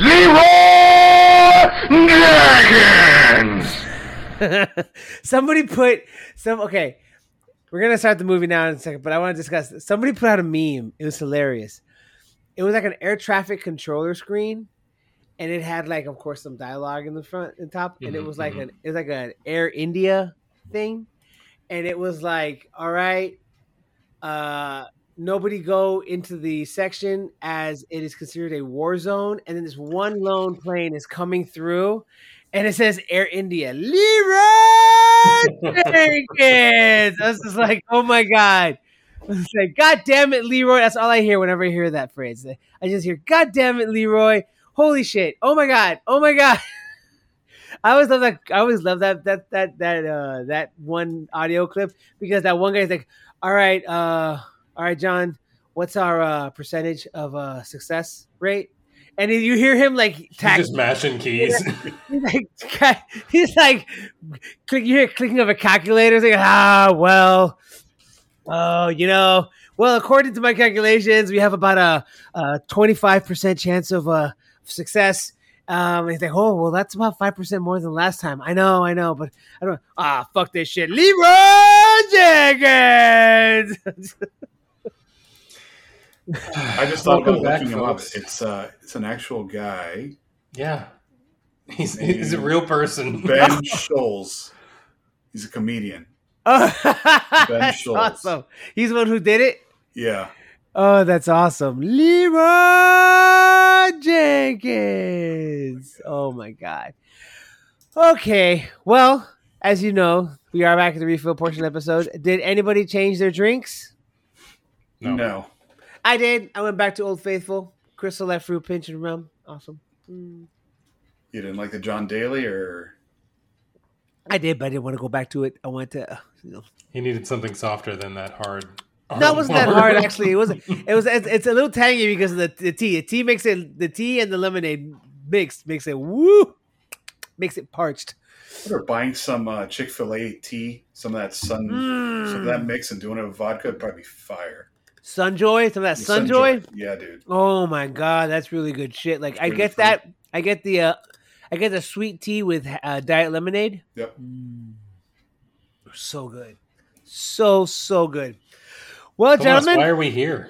we are here. What's wrong with you? Why you gotta be such a dick, Derek?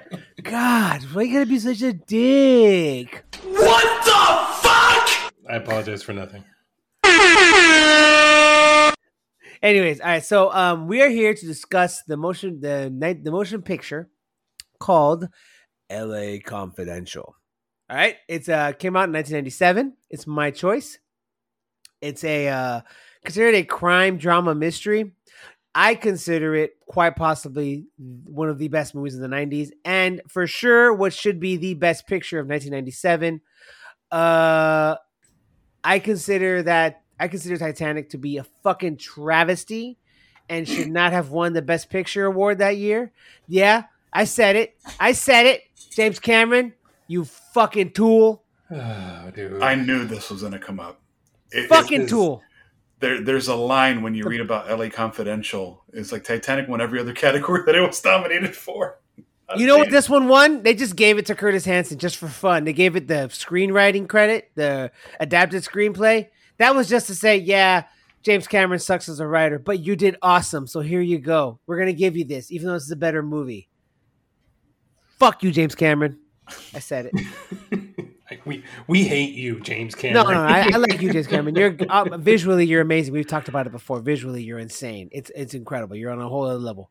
But technically, you suck. Gosh. Give me LA Confidential any fucking day of the week, man. But yeah, no, that's my that's a hot take, a bit hot takey, I think, just a little bit.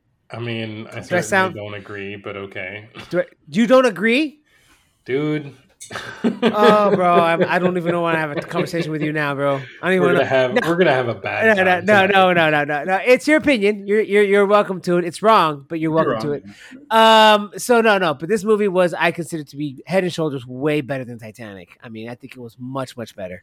But anyways, it's uh directed by Curtis Hanson, where if you know of other movies he's done, he's done uh Eight Mile. He also did uh Get Rich or Die Trying. I think he did that one too. I don't know why he did a run of like of like hip hop movies, which was really strange.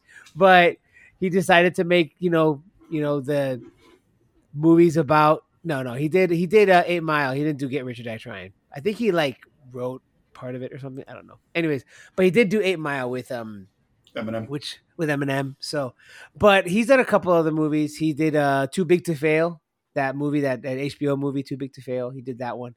Uh, but anyway, so he wrote this movie with uh, Brian Helgeland, who also wrote uh, and directed um, uh, Knight's Tale. Uh, but it stars uh, a lot of people, people that have had some issues recently. Um, so you have Kevin Spacey. We all know his problems. So once again, we might have a discussion of separating the man from the art from the artist. Did he get acquitted just recently? He did in England, I think. Oh, okay. Or they did in the States. In England, I think he's still up for grabs. Um, yeah, Russell Crowe is in it. Guy Pearce is in it. Kim Basinger in it. James Cromwell's in it. Dave DeVito's in it. Dave Strathairn's in it. Uh, another character actor by the name of Ron Rifkin. Another character actor by the name of Paul Guilfoyle. Guilfoyle. There's a whole mess of people. I mean, this movie's loaded with like like character actors that we've seen in other movies. You know what I mean? Like the guy who was the Mentalist is one of the guys. Also, was a character in this movie. I mean, it was it's wild how many people are in this movie. But this movie won the Academy Award for Best Adapted Screenplay, but it also got Kim Basinger's award. She her her only award wi- victory was I, I believe for this movie. Yeah, it was for for um for for this movie. Yeah, What it was, the award? She won Best Actress in a Supporting Role. So Best Supporting Actress. Who is it? Kim Basinger? Kim Basinger, yeah. Oh, For wow. how much time total screen time did she have?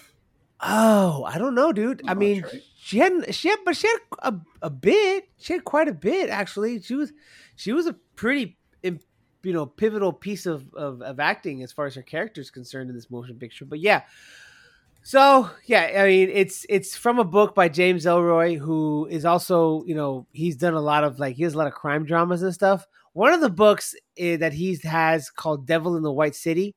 It's actually optioned. Um, Leonardo DiCaprio actually owns the rights to that book for a movie. He's been trying to make the movie to be his like his own first and only. Well, it was, it was supposed to be the first time he's going to do a villain before he did the uh, the before he did Django Unchained. But this movie, the book is about um H. H. Holmes, who was the serial killer in Chicago who had the murder hotel Yes. During yes. the turn of the century during the Chicago World's Fair that he murdered like a ton of people in his hotel. Like he had Jeez. rooms that he would give them the keys and they would walk into the room and immediately fall through a trap door into another room that had a slide and then in that room he could either have gas in it or the person was it was soundproof they would die from starvation or they would fall into a vat of acid or it's just it's just or fall into a bed of spikes. I mean, it's crazy. The guy had a crazy house. He always put stuff in, and then he would never pay contract. If you ever listen to like stories about H. H. Holmes, it is nuts. But anyways, that was supposed to be like a movie with Martin Scorsese, but they never did it. He still owns the rights, but they never did it. Uh, but yeah. So, anyways, James Ellroy, he's done a lot of books, a lot of different things. But go right ahead, guys. I want to hear what you have to say. Let's go ahead and Before, get this party started. get too deep into this, uh, I'm going to shout them out one more time. This is a band that I never get enough of, and I can go back and listen to them at any given time, and it's relevant because they're called the Kim Basinger Band, based out of Pompano Beach, Florida. Google. Pompano, them. you mean Pompano? Pampa. Yeah, sure, whatever. Pompano.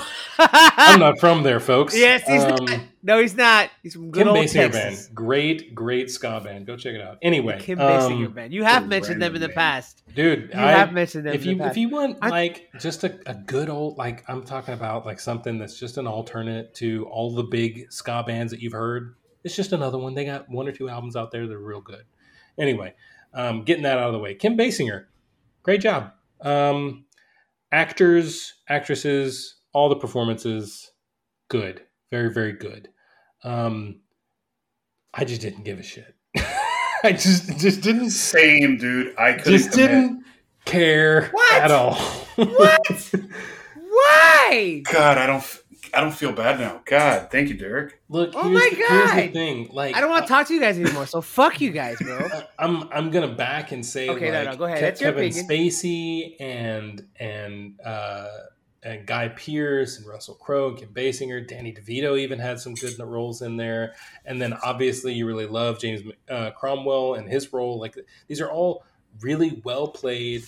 Um, complicated some of them are complicated characters um, but really some of them are just so so watered down that it looks like an easy writing ploy It's like, Like- a stereotypical character I've seen in another movie. Just like when I when I think about when I think about um, um, Bud White, okay, yeah, you started off really good. You got you got a cop that wants to do good, who doesn't tolerate you know violence against women, but he himself is a very violent person. Um, you started off with a good base plate, like that was a good foundation to build from, and then it becomes a trope of the story that he's so simple that he can be manipulated to carry out someone else's bidding and like he's so just one-sided so simple of a character. And i mean come on. Come on.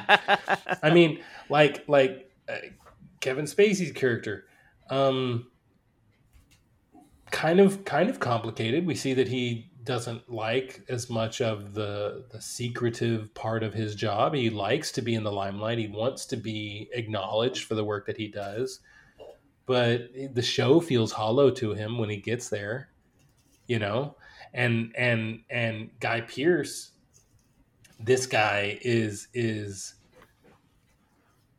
probably the best written character I would say in the whole movie. And I mean, I guess it makes sense. He's he's a prominent player in the whole movie, right? But he's really the only one who's got some complexity to it because when even when you think that he's going to not choose to when he's going to make the wrong choice, he starts to make good choices eventually. He, he re-centers and whatnot. And you see his arc, but I mean, Kim Basinger did some good stuff, I suppose. Well, Guy Pearce and uh, and Russell Crowe, this was like before they were famous. There were nobodies in this movie. So well, that's what I mean. Like, breakout. I, I I'm trying to differentiate bef- from the writing of you know uh, Bud White's character or of uh, oh I'm going to say his name wrong. Is it Vicines? Is that what they were saying it? Jack Vincennes. Vincennes, that's what it was. Um, Vincennes and Bud White, those performances were great. And I can see how those actors were giving us far more than what was on the page. And it, and it was good. It was what we needed them to do. But there was so little to start with on that page. I feel like they were only able to do so much, you know? Um, I, I, get that the story all fits together. Um, they it almost kind of the way it opens up with Danny DeVito and the way he's kind of like painting the picture for you. It very much so kind of reminds me of like Sin City, like like the voiceover of like, you know what I'm saying? Like like that's another like, noir gonna, movie. We're just gonna narrate, you know, painting the picture, and that's kind of a cheap storytelling mechani- uh, mechanism. But all the same, you know, sometimes it kind of puts you in the mood, and that's fine. I'm okay with that. I mean, it, it's in it in itself doesn't make a flawed movie, right? But look, Titanic made giant changes in the way that we film things, the way that we can generate things, and and at least we have that. I mean, it wasn't really well written any better, yeah. but at least we got something out of it beyond just this one movie. this one movie that was way too damn long, mind you. All for some titties. Dude, I, look, I watched it I remember years ago in high school, so 20 plus years ago, another girl that would probably be best friends with Tomas right now. She, loved LA Confidential. And I was like, fuck, did I watch the same movie? Mm. I'm some snot nosed, what, 16 year old kid. I was like, I wasn't entertained by it. So I was excited when you selected it. I was like, all right, man, this will this will be interesting. I could watch it with a different perspective and see what's up. It just seemed like a timepiece. It seemed like a movie released in 97 that could have been released in 77 and been an amazing movie right um, it stayed true to the time in terms of what you saw with a lot of those characters the acting the the only thing the movie was missing was characters that spoke like this. See, yeah, come on, guys, yeah, see. That's the only thing the movie was missing for me. That uh, what is it, what do they call it? The Mid Atlantic, whatever is the the dialect. Hey, yeah, Muggsy, come on, totally created for radio. It never was a real thing. Yeah. No, yeah, um, yeah, yeah. Anyway, that that whole thing, dude, it, you're you're dead on. Like, I feel like this the film had a lot going for it. I mean, it really it had all all of the talent, and I mean, not not like big names at the time that were going to draw an audience. I mean, like people who were talented and could perform the job well. Right?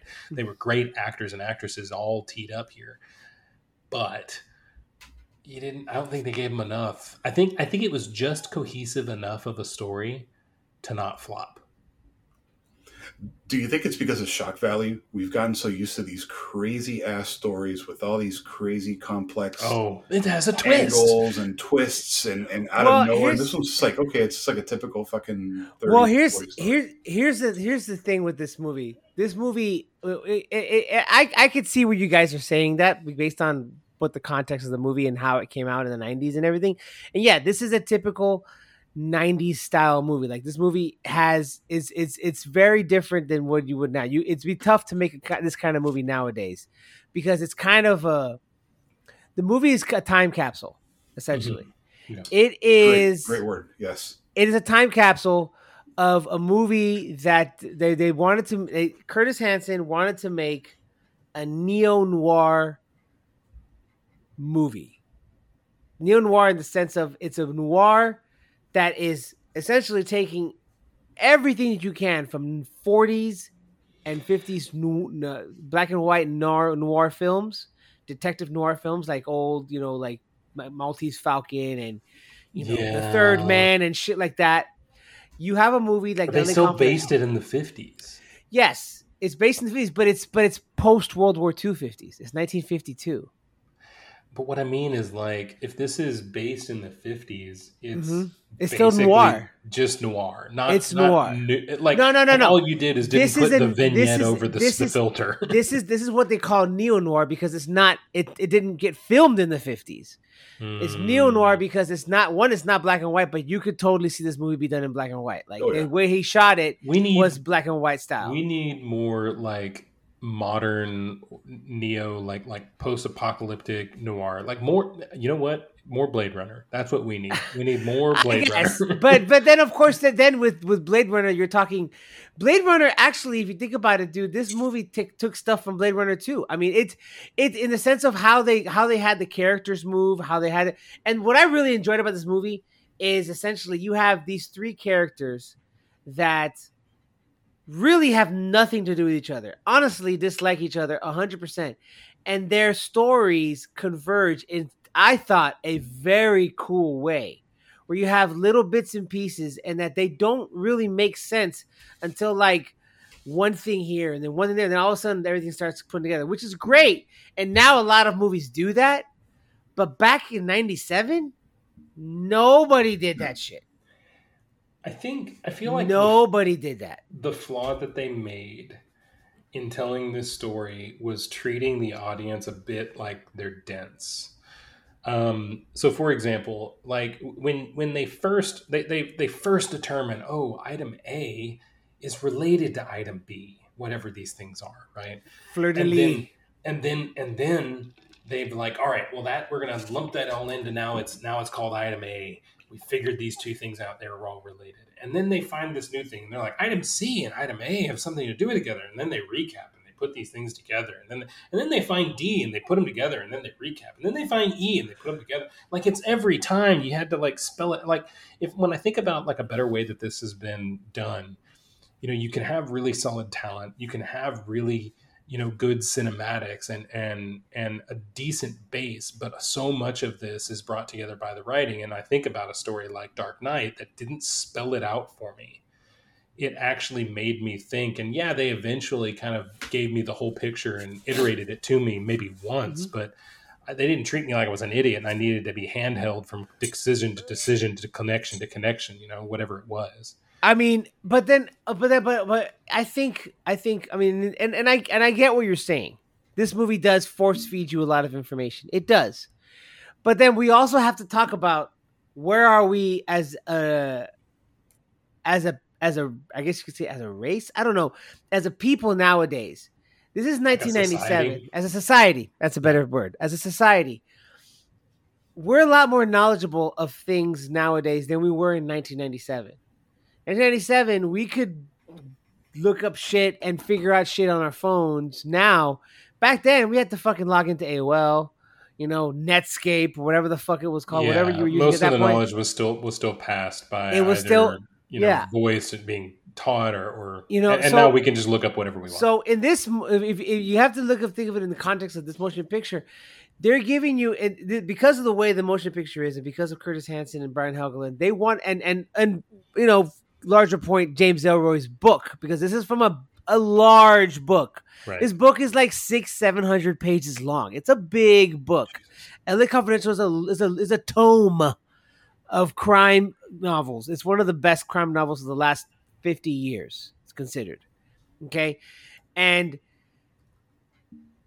because of the fact that this is movie takes place in the 50s and because of the fact that it is a detective novel they the, the best way of showing at that time was to show it like one of those old novels philip marlowe style detective movies where you have three different detectives of three different statures having an investigation some of them by mis- by accident They just happen upon a piece of information.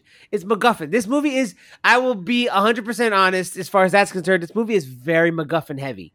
It is MacGuffin heavy. Every Well, single and- person in this movie has a MacGuffin at one point or another. Whether it's a conversation that they have, whether it's a piece of evidence, whether it's an experience. Yeah, every every interview, every conversation they have, it like the last sentence is, "Oh, and such and such and such this thing that you've been asking about and now have a connection to."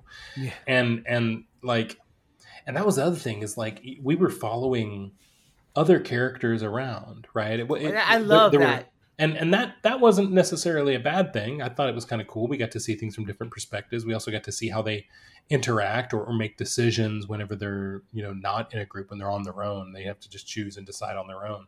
But you know, we also I, I got to the very end and I was like, oh shit, he knows this thing and this guy knows that thing, but they don't know that each other know this thing.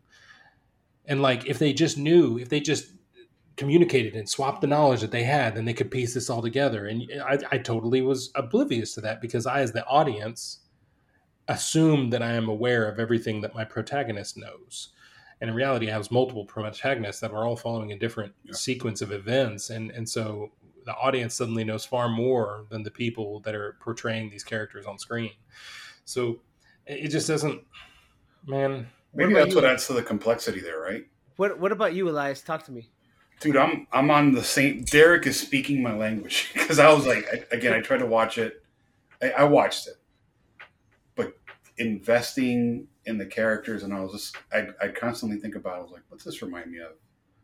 This seems very shtickish, right? Like, um, I don't know, man. I don't know. I just, I just, I couldn't get off of this whole timeline thing where it's like made in '97, but this movie seemed appropriate for 1955 or 1960 to be released, and and enjoyed by everybody. Acting solid. I, I cannot say a single bad thing about it. I love Danny DeVito. I, I think he's such an amazing, unique character when they beat his ass. I kinda got, got a kick out of that. I, I didn't really get. Well, I mean, I, I guess I, I they they explained why it happened. I didn't understand what it meant for the story arc. Like, it didn't really make a difference that they had to kill a guy that I like. I wish that Danny DeVito lives in all of his movies because Yeah. he's hysterical and he's still great. Whenever I look at him in like uh, Sunny in Philadelphia, right? Like he's still hysterical, Yeah. but all the same. eh, I don't know. It just it didn't it didn't serve the story. Like they just he just had a de- and his body was just laying in that building as that building was getting shot up. It was getting pucked full of holes as they were trying to do that final sequence in the shootout. oh yeah. And they don't even know it. Like they, no one tripped over that body. They just saw him and he was like, very dead. he's not FYI, much everybody, we're gonna jump around. He's four foot ten, so he's not a lot of body to worry about. Oh, dude, yeah. And have you seen him recently? Like he's lost a lot of weight too for his age. He's he's gotten a little bit more. He's gotten a little skinny. He's in those uh those Jersey Mike commercials. He's lost. You can see he's lost some weight. But anyways, but uh, but no, yeah. Like okay, so going back to, I mean, I just, I mean, I can see where you're talking about, and it it it, it does seem stickish. Like they do. It does seem like they have some. They do utilize Some tropes, Tropes. easy easy MacGuffins. A But few once again, this cut. is 1997. I mean, every most a lot of movies had a, lot, ton of tropes, and for this kind of motion Then- picture, I mean, they did they did follow tropes because it was made to be a noir detective story in the city of Los Angeles, the city of angels, as the chief the sheriff said, the chief says. But but yeah, so okay, so let's talk about scenes. We're gonna jump around everybody, like we said. Um, I'm gonna talk about. I have an idea. Wait, wait, wait. Hold on. Uh-huh, hold what's on. up? I'm gonna call bullshit on this. What? So, LA Confidential, 1997. While I agree there are lots of movies that were incredibly popular in the 90s, uh, Mhm. they came out and they were hits, and nowadays we look at them and then think that that is trash. I don't mean to say that LA Confidential is trash. I'm not. I'm just saying a lot of not of 90s movies that were big or don't have the same following anymore. In the army now. Uh, mm. True. Why not? You know what? You're right. But here's the thing. Um, just three years prior, we got the gem of a film, Leon. Oh, Leon. Oh, yeah, yeah, yeah. But So- Leon, Leon isn't a noir movie though. Uh, no, my point being is that there were '90s movies that Oh, were yeah. way better than this. well, I think this movie's amazing. I think, and I, I think Leon is better, but I think this movie's incredible. But that's just me. Uh, You guys don't have to. you know, I'm, go I'm with just that. saying we can't scapegoat everything, saying that well, well, it's No. a '90s movie. They were all No. bad. There were some No, good ones, no, too. no, no, no, no, no, no, no, no, no, no, no, no. Okay. I'm just saying that, that a lot of '90s movies that were thought of as good, that I think are good, that some people think are good, like some you guys don't like Starship Troopers, like you didn't like Starship Troopers, dude. But Starship Troopers for me is great because it's satirical. But that's just me. That's my opinion. You guys didn't think that was. Yeah, Starship Troopers was. It's a casual watch, I would say. Yeah. But- I would rather watch LA Confidential. It was better. All right, well, let's jump around here, guys. All right, so um, other than that, let me just see something. I wanted to see what this movie made as far as money. What was the budget? So the Like budget for this motion picture was 35 million. It made 126 worldwide. Wow. Wow. I'm kind of surprised. I was not Titanic expecting that dollars, much. though. 97 was a sad No. year. 97, lots of people were hurting. People had money to spend. Uh, I don't know. What other excuses do we have? Movie tickets were six bucks a pop if you're It lucky. was, it was Fuck really, you, bro. really raining Fuck you, hard bro. that weekend that it came out. Fuck out. you, bro. September 19th, 1997. That's a bad that's a bad weekend anyways for any movie, dude. But it made 126 million worldwide. It doubled, it almost doubled its budget in the states. I mean, people, all, all of, uh, what, parks Why you gotta closed. hate, bro? Why Parks you gotta hate, down. bro? Theme Why you gotta were- hate? There was an Ebola What's breakout or hate? something, and, and What's theme parks were closed. I'm just making shit up at this point. I know, I know, I know. But anyways, but I I think you were what? You were six? I think you were six years old, weren't you, Derek? That's because you have no eight. taste. It's because you have no taste, Derek. You have no taste. You were you were living in Blue's Clues at this point. So Eight years old. What was I into? I, Blue's Clues, Blues Clues, I was just Eureka's Castle. Well, I do remember Eureka's Castle. pinwheel, pinwheel, spinning around. Look No, what what else? I, I'd just gotten over Power Rangers. What was I into then? Fifty. Shades of Grey. Anyways, all right. So making playing playing with Ken dolls. Anyways, all right. So all right. So uh, jumping around, I'm gonna go talk about. But here's something we could talk about. All right. So let's talk about this. Let's talk about what your opinion. Let's talk about your opinion as far as the best scene, and then your opinion of as, as far as the worst scene. Okay. So I'm gonna go first as far as the best scene, in my opinion. For me, in this movie, the best because because I mean we could jump around to different scenes and all this kind of stuff and, and we may well do that, but I want to talk about this first. As far as the best scene, in my opinion, and that's just me, my favorite scene in this motion picture is the interrogation scene. Oh, that's a pretty good sequence. yes. When he goes to the different rooms and he goes to the three guys and and he goes he first he talks to one one of the dudes and they're like he's like hey i heard you were i heard you went sissy at the camp and he's like i didn't go sissy it was this guy and then he he goes jumps around to each one and he just plays off of each one and he, and and they don't know and he's like flicking the switch so they hear what he's talking about in the room Yeah, passing like, he's- audio into each it's room ge- so they he's can hear genius. whenever they they're Like, confessing about each other. Exley is an absolute genius in this whole scene. Like Guy Pearce plays this fucking scene to a T. And then when he walks out and he sees that one dude who went sissy in the in the in the camp, like if unfortunately if we know what's called based on the timeline and where this was, the sissy for them back then was homosexual. Nowadays we don't like using that terminology, but that's what they called it for a guy who did that in the prison. And so they walk in and he sees the guy and he's like, he's like, he looks, he's like, I'm taking him next. And the guy had peed himself. Like he Yep. was so scared he peed himself. And then, then then he talks about how he just wanted to get his cherry, you know, taken and and like like and he finds out that he raped a girl. And the minute he says that, Bud White loses his shit, breaks a chair with his hands. I'm like, holy fuck. And then he puts he puts the gun in the guy's mouth and he just he takes every bullet out but one and he pulls a trigger four times. I'm like, holy shit! I'm like, I would piss my pants too at that point. I was like, fuck me! Oh my god, that scene fucking They and that, the me. whole the whole thing though, like what that really amounts to, and, and I agree that whole sequence was really well done. Not only was it well written, it was well filmed, and I really love that they portrayed that sequence. But what it amounted to to the greater arc was that we found somebody who raped a woman, not somebody who killed a bunch of people in a restaurant.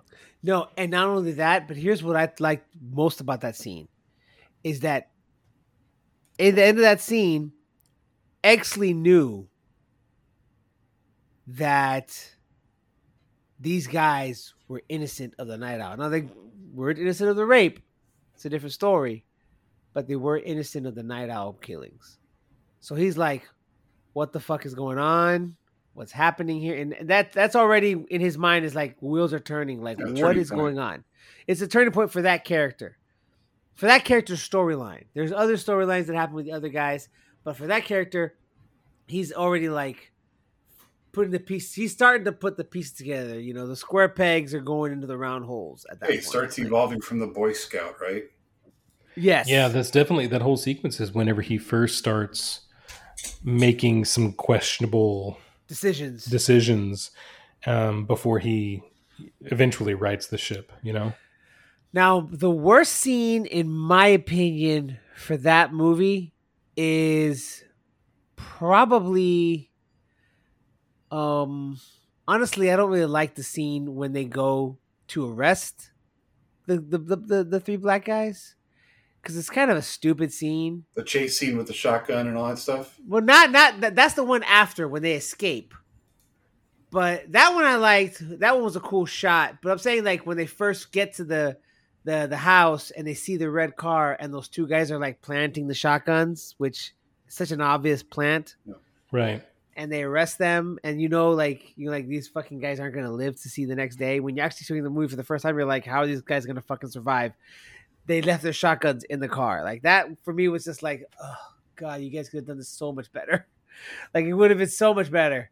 You know, they could have just had, you know, like whatever. But it just it seemed so obvious at that point that they were not the guys for the Nite Owl killings. But that scene for me, I was just like, and then he goes, "Hey, I'm the ranking officer here." Like I was like, "Oh God, you really?" That Of course, they need to say that. Of That does not work for me. But yeah, That's what police but- guys say in movies. Yes, all the time. I'm the hey, I'm the ranking officer here. It's our call. This is my It's investigation. Federal. This is under federal grounds investigation now.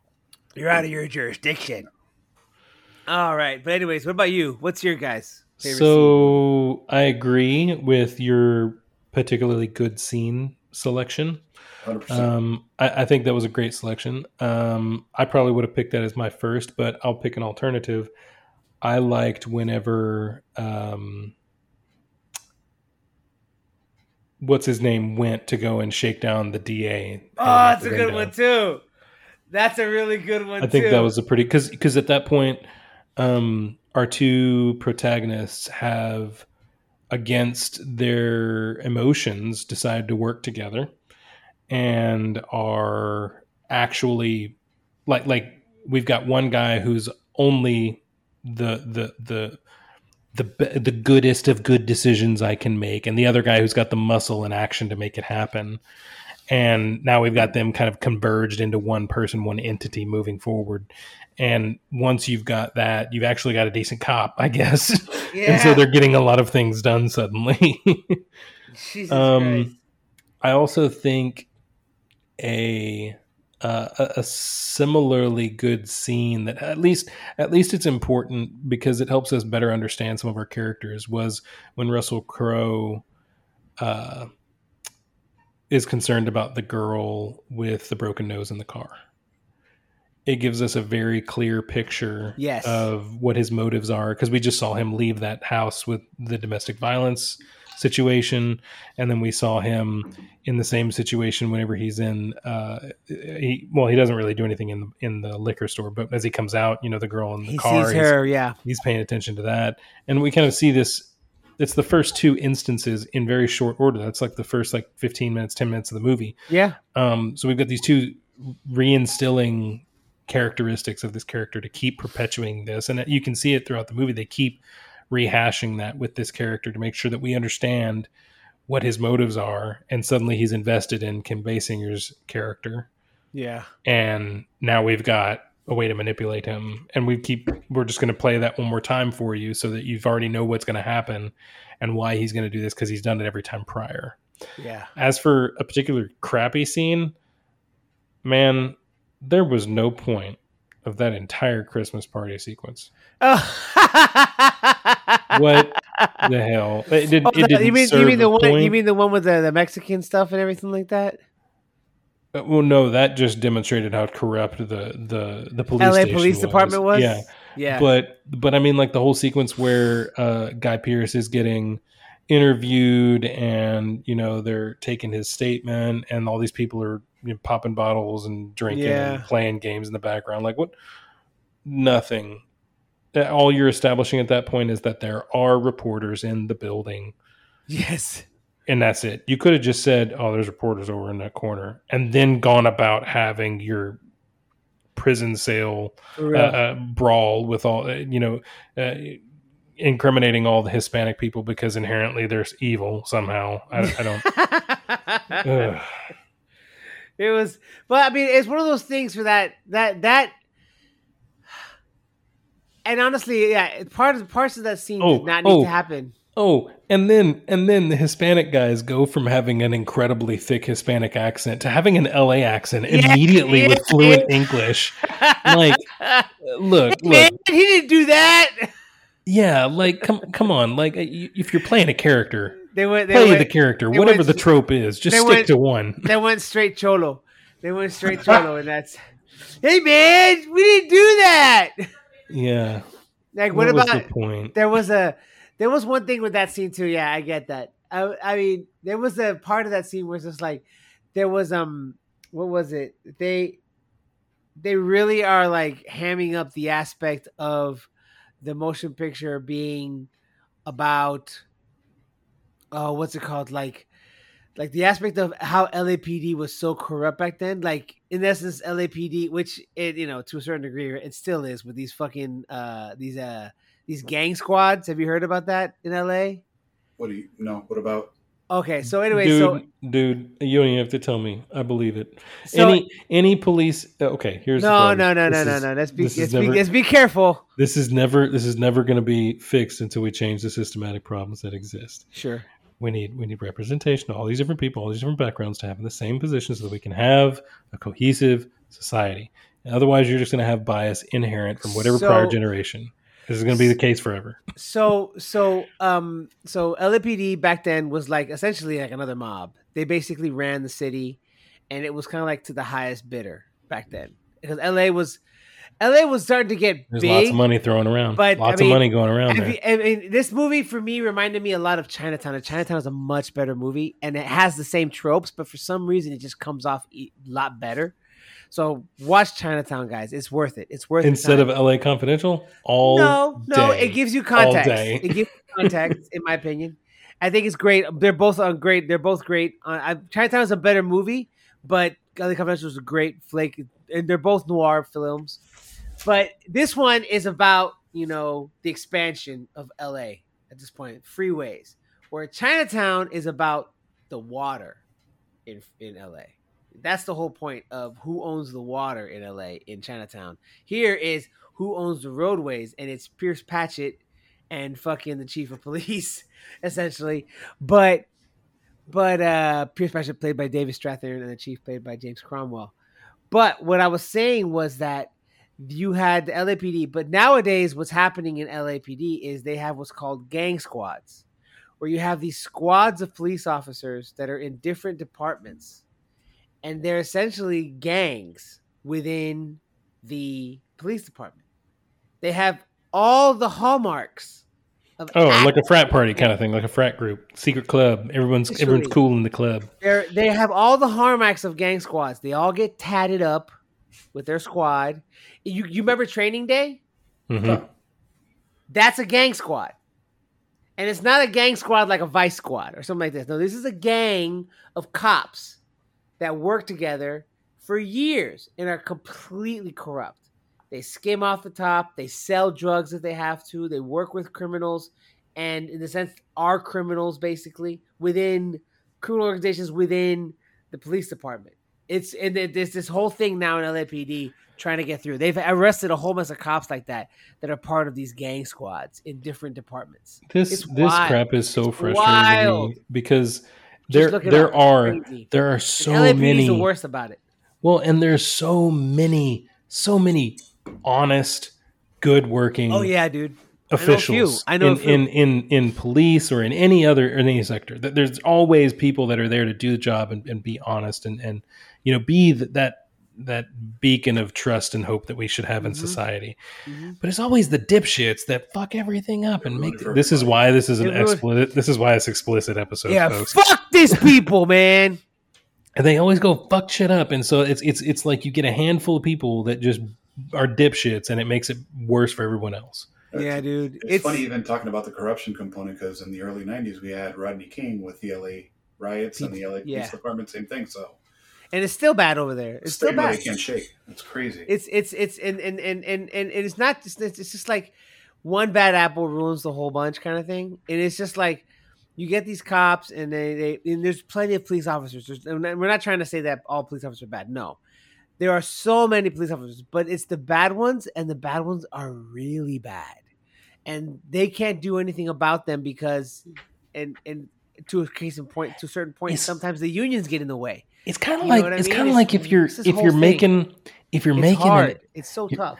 here's the thing You- you're making an egg salad you got all fresh eggs and you got one that you can smell from three weeks away you throw that in that thing and the whole batch is just shit no one wants to eat that it smells terrible it just takes Mhm. one bad egg dude just Yeah. takes one and that's Yeah. the fucked up thing because all these all these people trying to do the right thing get lumped in all the same For the point.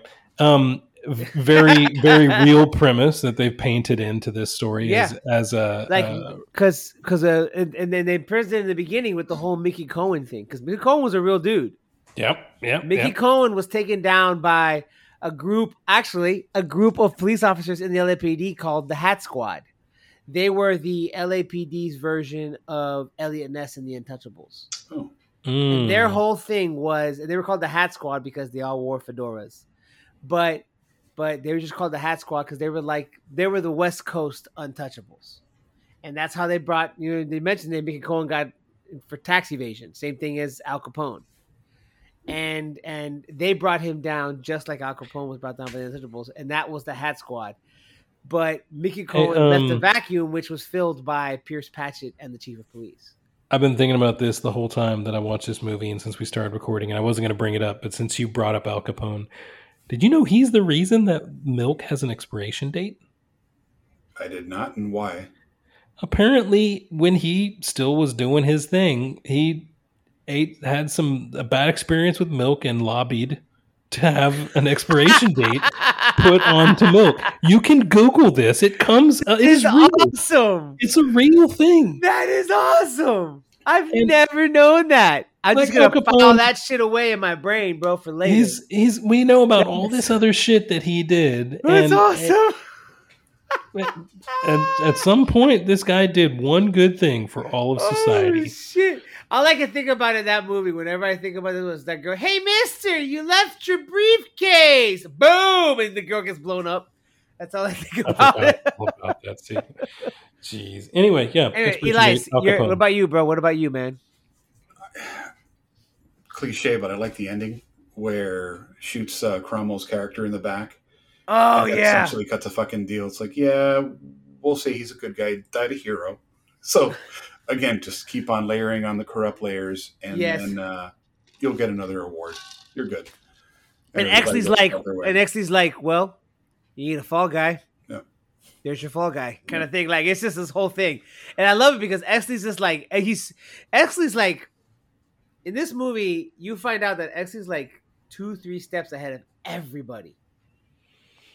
Well, and he's always he's always willing to do the right thing, but the only exception is whenever it helps him do more right things. Yes, Like I'm gonna I'm gonna take eat this one so that I can do this thirty more times. I you have know? to eat this shit sandwich so that way I can have prime rib next. Well, he's got those high standards by being the son of a famous police officer, right? Yeah, Yeah. detective or whatever. Detective, yeah. Who's his Another cheap archetype that they made. it's true. This. is true. And the chief was his like dad's partner.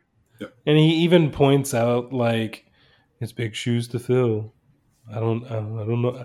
And then, oh god, one of his first lines is, you know, I don't have to do it the way that you guys did. I'm different. Come on. what about your? What, what's the worst scene for you, Elias? As weird as this sounds, Kev, I I wish Kevin Spacey's death would have played out a little bit longer than how it was carried out. Uh, It just seemed really Mm. quick to me. I, I, It I don't was jarring, very abrupt. I was like, holy shit! Like I, I didn't see that coming. There was still like a good third of the movie to go. I have a feeling. Well, I have a feeling it was on purpose. Of course, it's on Yeah. purpose. It's on purpose, but because he had to feed that little piece of information to the chief, Yeah. and that was the only way it came through. And I guess, I mean, I've never read the book.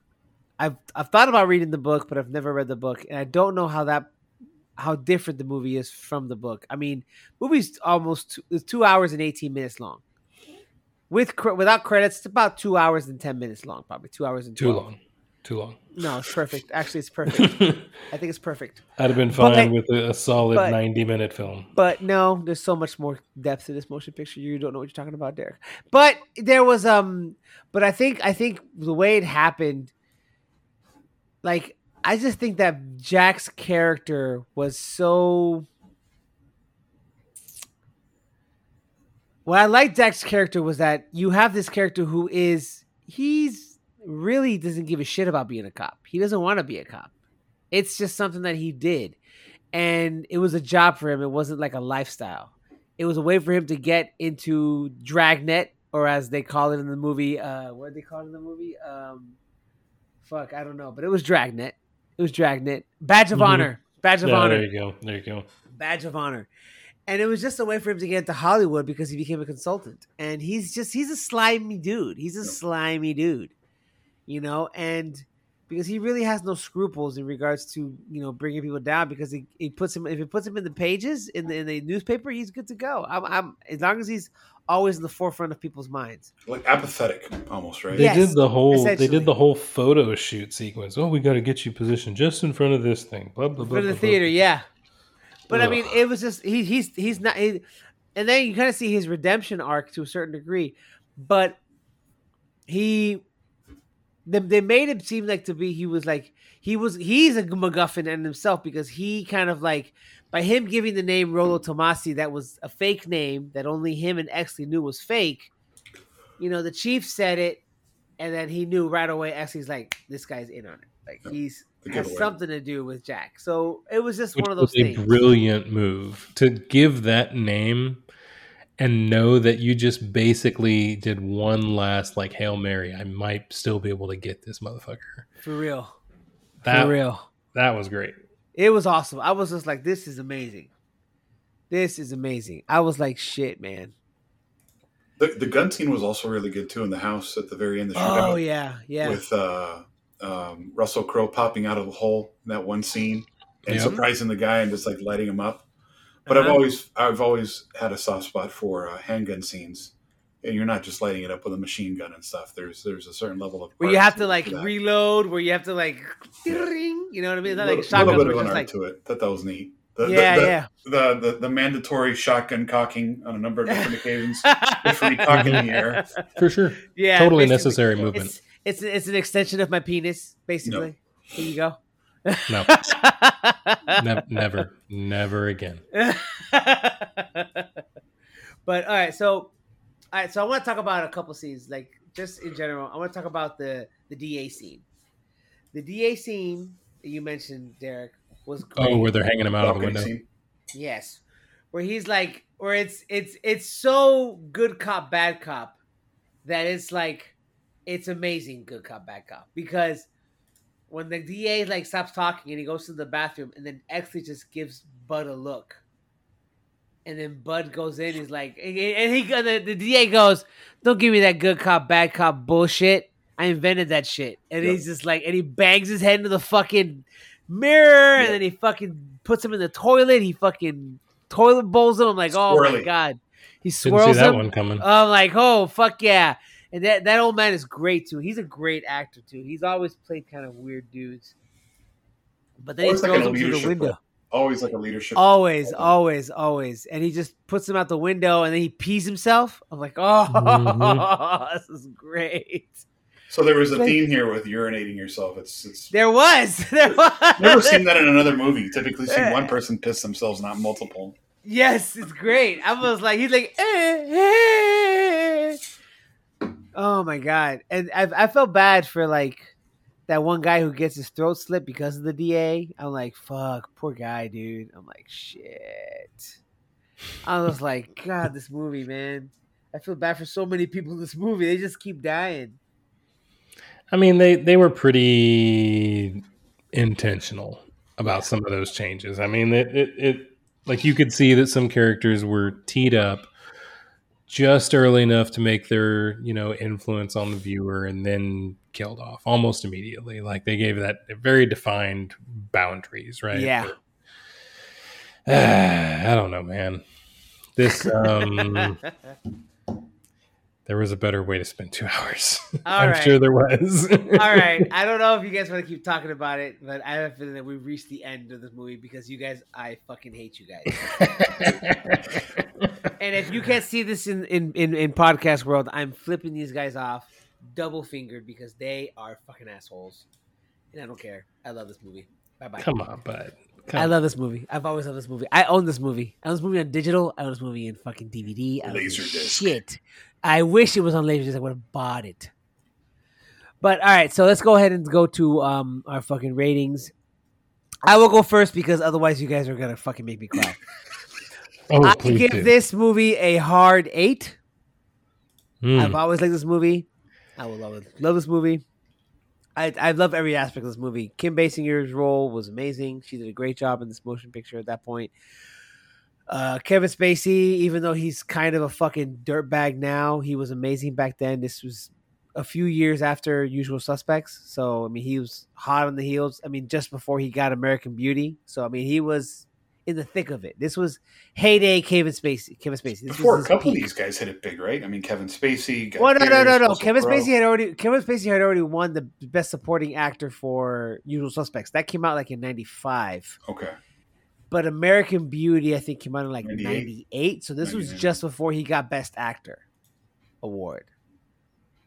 But so he was right in the thick of things at this point. Like he was at his peak at this point. Uh, and then of course you had Guy Pearce coming in, Russell Crowe. This is like his second, third movie in the states. I mean, he he had been in Virtuosity, which we've talked about on this on the show before. Did we uh, release that one? Did We that never ever get released out? that one. That one got shit. It was like the it was messed up. But that one we did. It was Virtuosity. That was in the first season. We were doing alphabetical order. Uh, but At some you know, point, folks at home will get the Maybe. message and change our software. At some know. point. fuck me. I, who the fuck knows? But uh, but yeah. So you had James Cromwell on this. I mean, it was just one of those things, dude. But yeah, but yeah, it's I, that's me. I, I hard eight, hard All right. eight. All right, Elias, where you at, man? Six. Where, where yeah, six, straight out. I got the Somebody best there. straightforward. I got the best there. Six and a half. Six and a half. Um, dude, again, I just That's your opinion. You I six is good. Go with six. Go I with six. Couldn't good. get into it. Hmm. I couldn't invest in all the characters. I, I'm huge into character play and development, and I just feel like there's so many different things going on and too many cliches. And again, going back to, I, I felt like it was a timepiece. So that's me. Hmm. Great rating. Good, good points. I appreciate it. Um, no, no, because I'm I'm right where he's at. I was trying to be nice. Um, how much? Uh, well, let, let's start off with, with how well it was made. I gave it a four. I think that uh, they probably just needed some better writing. Honestly, that was really my biggest complaint. bro, it won the Academy Award, bro. Needed better writing. Oh my god. Um, and how much I liked it, I gave it a 2.7. That brings us to a 4.7. I'm sorry, a 6.7. 6.7 is my rating. And our average now, with all three of ours put together, is a 6.9, which is nice. I'm okay with that. I'll give it that. IMDb gives it an eight point two. What did Rotten Tomatoes give it? Rotten Tomatoes gave it. Let me look. And there's a lot of really good ratings. Um, phenomenal on ratings this. Rotten Tomatoes. let me look. What does it say? It says 99. Yeah, I, I I agree with Rotten Tomatoes. I don't agree with you guys. Popcorn time. You guys have 94%. no. You guys have no say. In I think we're gonna get fired from the podcast. Then. Look, look. No, uh, no, no. You. It's your opinion. I'm opinion. clearly in the It's minority. I still stick by it. This this movie's not for me. All right, so top shelf. Top shelf, sir. Top Give shelf. me All your right, top shelf. I I'd will go hear it. first. My top shelf, to be honest with you, is Kenobi. I just saw Kenobi. I just saw Kenobi recently, and I enjoyed it immensely. I was so disappointed by that show. I I loved every aspect of Kenobi. like the because- wolf and cub was so poorly executed. And I thought it Leia was great. Such a terrible character. I thought it was great. I thought she, I thought the little girl, I mean, she's very little. It's a very young actress and it's it comes she comes off a little crazy. But what I loved about Kenobi was the aspect of we have this image of Obi-Wan Kenobi being this amazing swordsman. And yeah, really eternally positive and and yada, just it's just incredibly proficient in his skill as a master of the Jedi arts. You know what I'm saying? As a master of the lightsaber, and he gets owned. and he gets owned Yeah. on so many occasions in this movie, in the show, because he's so out of touch with what's happening in the world. Because he's so depressed over having lost his his student in Anakin and having that fight that he doesn't want to pick up a lightsaber. He's lost all practice with the fucking weapon. That he looks He's not even used to using the force. He's like closed No. himself off. which I thought was great. You know, I enjoyed that It was a aspect. great that- premise, but it was so much filler. I- that was it- enough for a one-hour special. That I- was they could have done it in one hour. I disagree. I disagree. But I but I, I understand your point, but I disagree. I but I I I that's my because I finally watched it. I finally sat down and saw it. Now, granted, Andor's a much better show. For that. sure, dude. It is a For much better. It's a much better Fett rich was a show, better but they're two different shows. They're two different shows, completely different shows, and I still think Kenobi is amazing in its own right, as far as that kind of show. And Andor, Andor is two shows basically. It's a spy show and it's a prison break show. I mean, it's fucking wild, but but Kenobi is a hero's arc, hero redemption show, where you see the hero who was at one point one of the best Jedi's in Star Wars, who is now a nobody, has been working in a fucking fish factory.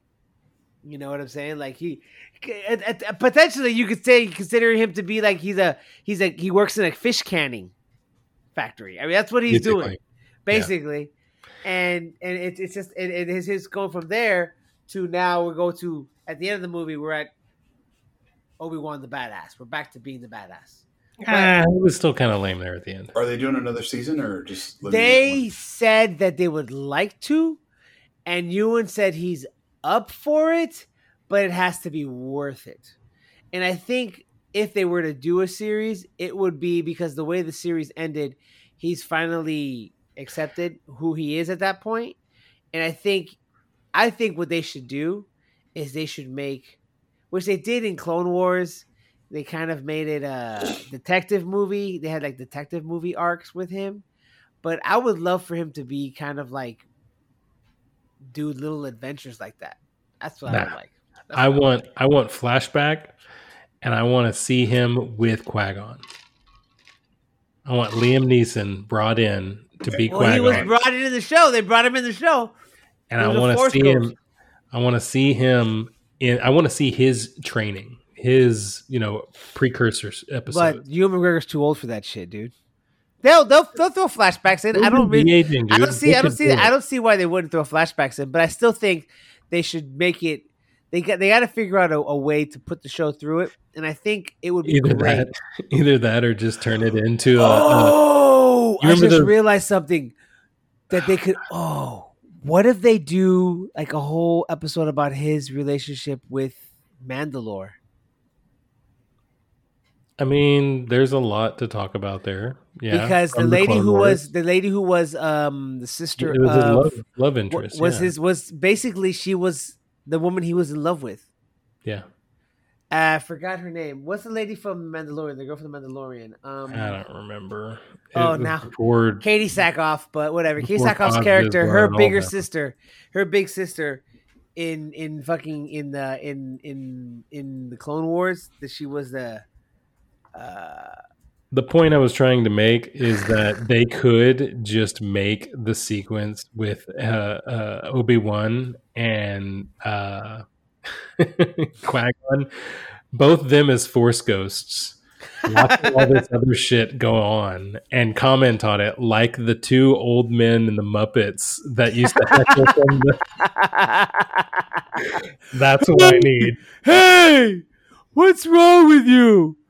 Oh no, it's Satine Kryze. Satine Kryze. Yeah, that was Bo right. Bo Katan's sister was Satine Kryze, and that's that was Obi Wan's like love interest. Like if he wasn't a Jedi, they would have been married, basically. Yeah, they they even they hinted at him them having Yeah. children a few couple times. Yeah, they, they yeah. There's there's rumors that she had kids, and Yeah. he and there's there's Obi Wan's kids are out there possibly. That's that's a that's a rumor on the internet, on the interwebs, as they say. Anyways, Yeah, all right. But the whole thing, the whole point being, I'm down for the heckling, the two Force Ghosts heckling. hey, did you see that? No, I couldn't see because it's so stupid. Oh! Anyways. All right. right. Derek, what's yours? I'm going to give you a twofer because there's one that's clearly a shoe in. Ahsoka. Um, we're far enough into it now. I have. Uh, I have not as, seen it, but I'm dying to see it. As of recording, I've seen the first five episodes, and I don't think that there's going to be. I mean, I imagine there's going to be another ten or twelve episode sequence at the most. Um, it's I think, it's I think it's really only like good. seven, eight episodes the first season, I think. It's really good. It man, this show is toying with the complexities that come with Ahsoka being raised as a teenager Padawan in war and making decisions where soldiers are killed at her orders and her having to watch people be slaughtered and yada yada yada and like what kind of Jedi that's made her into, what kind of Force user has made her into. It's a great series. Check it out. I'm sure that they're going to wrap up the first sequence, and naturally, um, uh, oh shit, I just blanked it. Rosario Dawson, great, great, great, great, and there's been other really good acting as well. But anyway, I just love that they brought Hayden Christensen back for the fucking show for everything in Star Wars. yeah, I'm here I for him, like- dude. I'm here for him. You know, that's the thing is I remember so many people were pissed off at him early on. And like I fault. remember I remember that there was some aspects of that character that I didn't really like, but I mean, he was an actor who was just acting as he was told and I mean, they kind of needed to make him a little bit annoying, I think, in episode 2. I th- here's the thing with Hayden Christensen. I also think that I've rewatched their prequel trilogy, Mhm. and in rewatch, when you rewatch the prequel trilogy, like you appreciate his acting more because yeah, he was kind of hamstrung by George Lucas because George Lucas was. I guess he was. You could say he's way past his prime. He was directing like as if checked out, right? yeah, he was directing these prequels as if it was still the 70s, dealing with the 70s kind of, you know, mm-hmm. sensibilities of, of Yeah. acting. Because he was trying to make them be like serials, like the whole point, but he wasn't really giving the characters much depth as far as the direction was concerned. I don't know. I don't know if you understand what I'm trying to say, but but yeah, but yeah, I mean like have been kind of checked out for that movie, and all the same, Hayden Christensen coming back as you know Anakin, and us getting to see, Darth Vader and Kenobi. uh, he- well, yeah, but him being able to see him fill out that character because I mean, if you think about like the Darth Vader that we have from the original trilogy, there's v- no attachment to the actor that portrayed that character No. Um, he- he's his face is only shown for moments at the very end of the sequences, and and it it's, it really doesn't pay play much because you know Darth Vader as the Black Mask. And they took and they took that actor out in the special edition at the end with the Force Ghost. They pop in Hayden Yeah. Christensen. Yeah, yeah, and and you know the the character that we know as Darth Vader is this Black Mask with James Earl Jones' voice, right? That's that's who Vader is, and so you know there's not really a way to bring that back to our current series. We couldn't bring in James Earl Jones to portray Darth Vader, and that wouldn't work. That's not who was under the helmet, right? And so you know now we're able to at least latch on to Hayden Christensen, who, who's doing a great job. Honestly, he's Which- filling in that character just which fine. was great in Kenobi because in Kenobi during the the the, the final battle, if you haven't seen This it, really should just be a Star Wars show. I'm just saying. Yeah, which was great in Kenobi because they had Hayden Christensen. Like one point, the mask gets kind of like messed up during the fight, and the voice thing is like cutting in and out. So you have both Hayden Christensen's voice and James Earl Jones's voice going in and out of the and and and, and you see the acting coming through, Yeah. which Kenobi was a came great out about a year last and a half year. ago. about a year and a half ago. Yeah, yeah. I, I, I think I did 2022. watch it. and and and that's that's the good thing if you see the battle again that's the whole thing is that you see the the the, the acting really come through because you know that Hayden Christensen is talking in all these scenes and of course they dub his voice with James Earl Jones but in that scene you're hearing both together because the machine is messed up because it got cut but you're hearing both together and they're both synchronized at the exact same spot and they're both talking in the same Yeah. intonations and flavor and it's it's a great scene because then you're you're seeing the acting come through, even with it, even if with James Earl Jones' voice popping out. It's awesome. I, I fucking love it. Anyways, but yeah, I want to see Okay, so Ahsoka. that's that's uh so that, that's my first first pick, and I feel like that's a kind of a shoe in. I, I was already really liking it after the very first episode, and you know here we're well past the halfway mark, and it's still still keeping me hooked. Still got a lot of development to come with, and, and a lot of things that um are, are nice to kind of build off of little arcs and items that we didn't really get resolution from Clone Wars or Bad Batch or um, the uh, Rebels. Anyway, my my real pick, my kind of um, this is this is going to be out of left field, folks. I'm just giving you fair warning. Everyone likes their trash TV. Okay, Oh, I thought you were going with anime because I was about to do this. a little a little bit of a mother. Okay. Do you want to hear my Go ahead, go ahead, Is go going to be it's this show that it's one of those dating reality shows where they just throw a bunch of kids into a room and suddenly they're all into each other and they start dating and crap. Like the things you would see on MTV. Okay. It's called 19 to 20. This is a uh it's a, it's a South Korean drama Oh. reality show that Netflix, I guess, greenlit. And it's about these kids that are all 19. They're all turning 20 in the same week. And you get to see through that experience. Because in, in this country, it's that's considered adulthood at 20. And everyone becomes 20 the year that you would like uh, uh, the anniversary of your, your birth, but not, but, but it's by year. So like January 1st, everyone becomes, goes from being 19 to being 20 and so they all celebrate this together. Like the, all of these children across the country all of them celebrate this common birthday. Oh yeah, And- that, that's how they consider to be adult when you're 20. yeah exactly exactly. So anyway i'm watching it. It's it's a pretty good show. There's 13 episodes out um, i think right now and it's it's pretty good. So it's called 19 to 20 check it out. That's my trash tv that i'm hooked on right now. Nope. But thank you. okay elias what do you have Uh, Silo on Apple TV. Have you guys had a chance to oh watch it? Oh, yeah, I've watched Yep. some of it. Yeah, it's good. It. it was good it was good i finished it i had to rewatch it it was good Yeah, I'm looking forward to season two. Well done. I mean, keep again the whole character development. You know, the mechanical room person being promoted up to the sheriff and uncovering this whole big controversy as to what's going on and other. Have you finished it? Beyond, I did. I did. So I loved how and Tomas, you've seen this, right? I think. Not all of it. I'm still in it. Okay. I'm like I'm I'm, I'm in Um, Foundation season two right now, so I got to catch up on that and finish off, and then I heard that's watch really good, Silo. Foundation's yeah, it's great. very good. Um, I already picked great. it.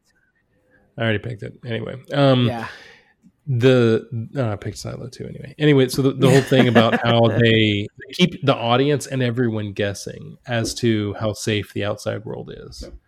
all the way up to the very last second, they keep you guessing, even when you think you've got the answer, you're still wrong. That was a hell of Like- It's it's still it's so good. It's so good. That was such a good show. Good pick. Good pick. yeah, that's a good pick. That is a good pick. All right, so On that Elias, note- Elias, Tell me, You man. you are picking give the motion picture for the next week. What what? uh, Talk about your your your mental frame of mind. How did you come to the pick? Where you at? How you feeling about it? So I went serious with Count of Monte Cristo, right? The last one, Mm-hmm. Mm-hmm. trying to look at commonality with characters going through movies. You know, we've talked I think we had an average over eight for that one. That was a good movie. We've talked about toys and stuff like that. Um, 80s being very near and dear to my heart. I know Tomas, to you too. Um, anything kind of piquing your curiosity yet? Toys, very 80s movie. Any guesses? If it's '80s movie, then I'm not going to think of it. But the first thing that comes to mind to me is uh, what's that? Uh, uh, Small Soldiers? Is that what it was called?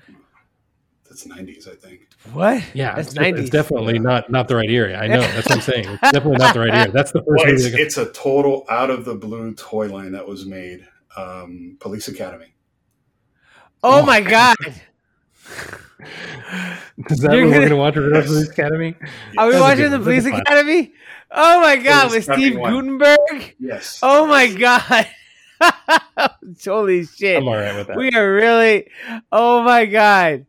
Oh shit! All right, so we're gonna watch Police Academy, folks. Well, that was that was out of left field. Okay, I was not expecting that one. That was that was wow. Okay, It was either that or DC Cab, which I kind of tried to get a feeler from you the other night, but that one was a little. That one's Oh my God. That's a trash. Movie. that one's trash, dude. That's Yeah. a trash. Yeah, Big, yeah. That's a trash. Police Academy, I mean, that All right, formed a lot of my my youth. Is I'd it- let's Is do it. safe to assume that it's Police Academy one and One, not one. the subsequential? One, what is one, it? one. Seven more. There's OG. seven yeah, there's more. there's seven more. Yeah, there's seven more. Oh, yeah, gosh. police, yeah, So Police from Academy one. You have Police Academy two, the new whatever. You have Police Academy three, something. Police Academy four, Citizens on Patrol. You have Police Academy five, um, in Miami. Yep. Police Academy six, That something else. Uh, assignment to Miami Beach. Then six is City Under Siege, yeah. and then there's Police Academy Mission Moscow. yes. Yes. Yes. Oh man, they just There's keep so going. many. There's so many. Anyway, They're all right, horrible. Police Academy. Police the Academy, first. the first, the motion picture, First one. the original, And the first one. It is currently streaming on Plex and let's see what else. Ooh. Do you guys realize that this thing was in theaters for well, we'll talk about it on the podcast. Folks, check it out. Check it Police out. All right. As always, we have a quote. One of the best quotes for me in that movie, it's a one line quote. It's from Captain Dudley Smith from the Captain, where he's beating up that one Italian dude in the Victory Motel. And he looks at him and he says, Go back to Jersey, Sonny. This is the city of angels, and you haven't got any wings. It's just, it's clear cut. This fucking guy is not to be fucked with this old man. Seriously. Good night, folks.